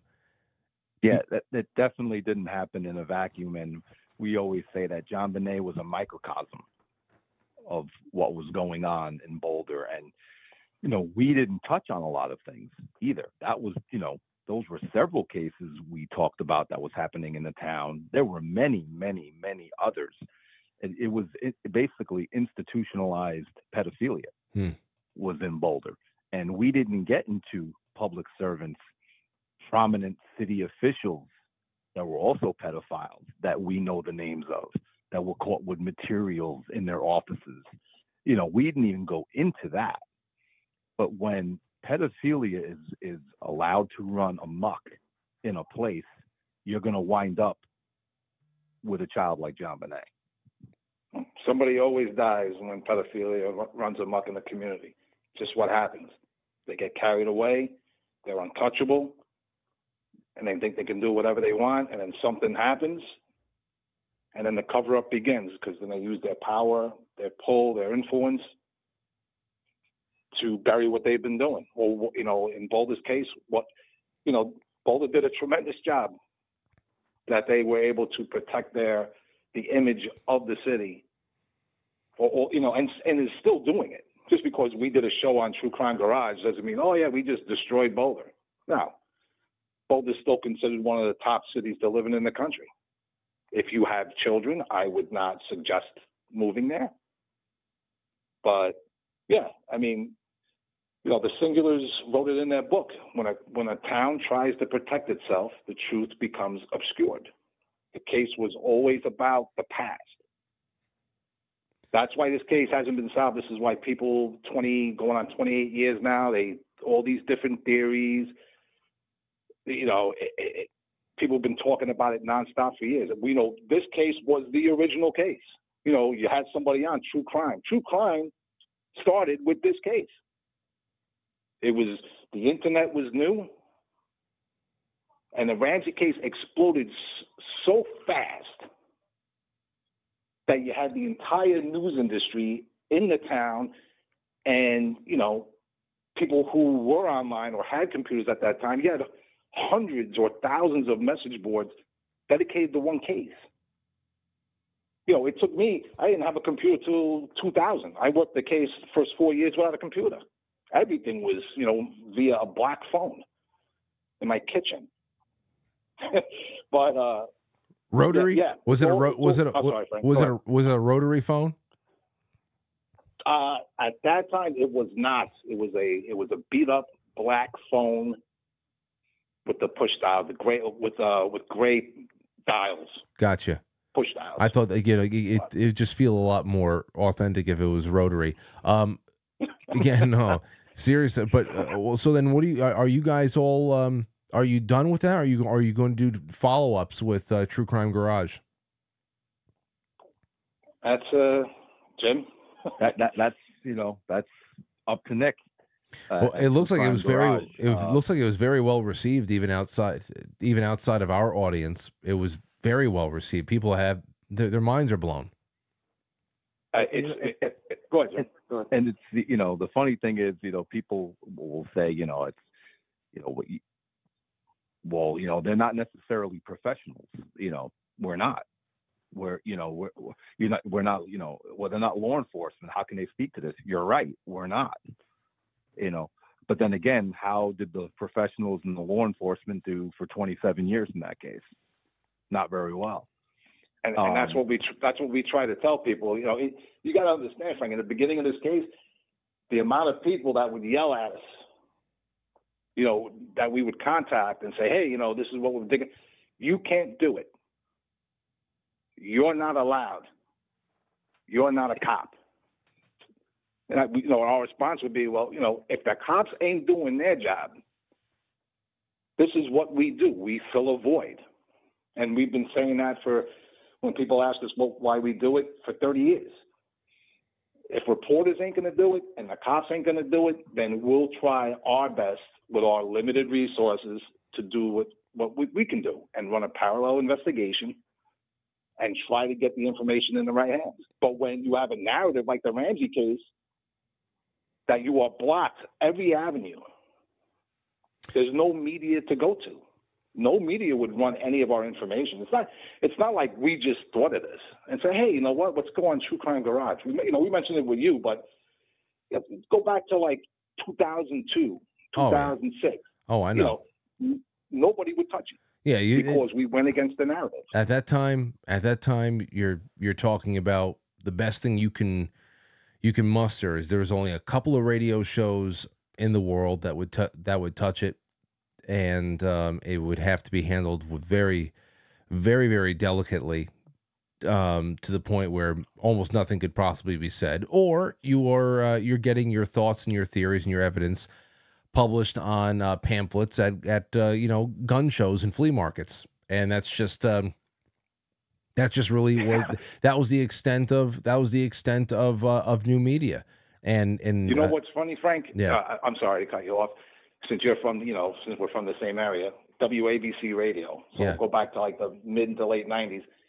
Remember a host on that uh, on that station uh, named Lynn Samuels? yes I would go on her show once in a blue moon. Back then, she called me Frank the Militia Guy because of my because because of my anti, you know, government stance. And she would, and as the Ramsey case started to happen, I would talk. You know, she asked me, "Oh, so what do you do?" And I'm like, oh, I, I work for UPS, and then you know, I do some investigation stuff on the side. And I mentioned the Ramsey case, and she would every now and then allow me to talk about it. I, I wouldn't give a lot, but even she was fascinated back then, and she and she was like, "You can't," and she said the same thing. Who are you to do that? You're not a cop. yeah We've heard that for thirty years. she, she died Uh, let me see here she hold on she died on christmas Yeah. christmas eve 2011 from a heart attack yeah. I was nice wondering.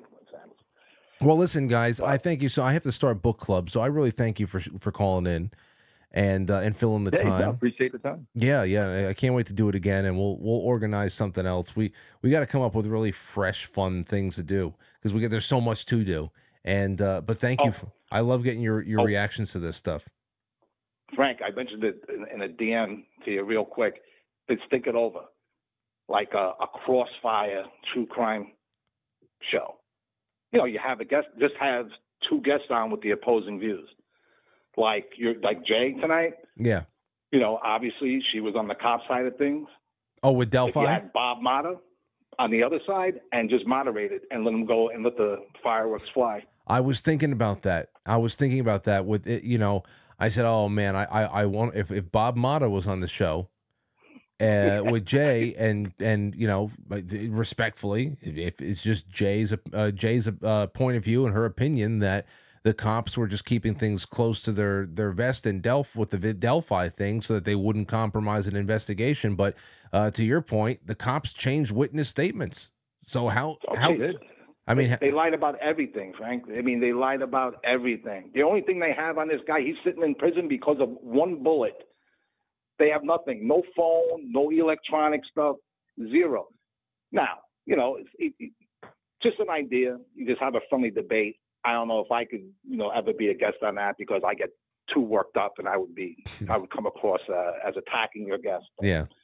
Well, uh, it's definitely something I need to I need to do. I I, I think that would be that would be really really great programming right there, and um, and I'll, I'll see what I can I can pull together on that. Maybe that's the kind of stuff that you guys can help me produce. But thanks again for the call tonight. and I'll talk to you after the show. You got it, Frank. Okay, Frank, good have a good one. Thanks. Good night, boys. Be well. I hope that 2024 is the year that we can get both of the Zell brothers in studio. Um, that would be great. Both of the Zell brothers in studio. People would be like, "Who are these guys? And what are those voices?" This doesn't sound like the Zells. It doesn't look like them either. I had something else completely different in my head. Anyway, ladies and gentlemen, thank you to Sentinel, to Joe Elaine, Jay Sem says if genitalia don't determine gender, then why does changing them matter? Ooh. Hmm. Yes, indeed. A really good one right there. All right. That's it for tonight. Thank you guys so much. We'll see you tomorrow night, 7 o'clock, right here from Studio B. And uh, for those of you who are getting ready for book club, we'll be live in about three minutes. I'll catch you on the flip side.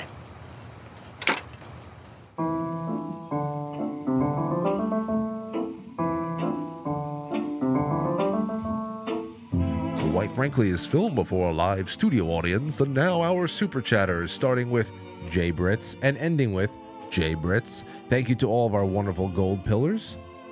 Thank you, ladies and gentlemen. Tomorrow is another day, and I thank you so much for tonight. No after hours programming, not that I can see right now. I got to do uh, book club, and but maybe I'll put something on late night. Talk to you in a little bit. Good night.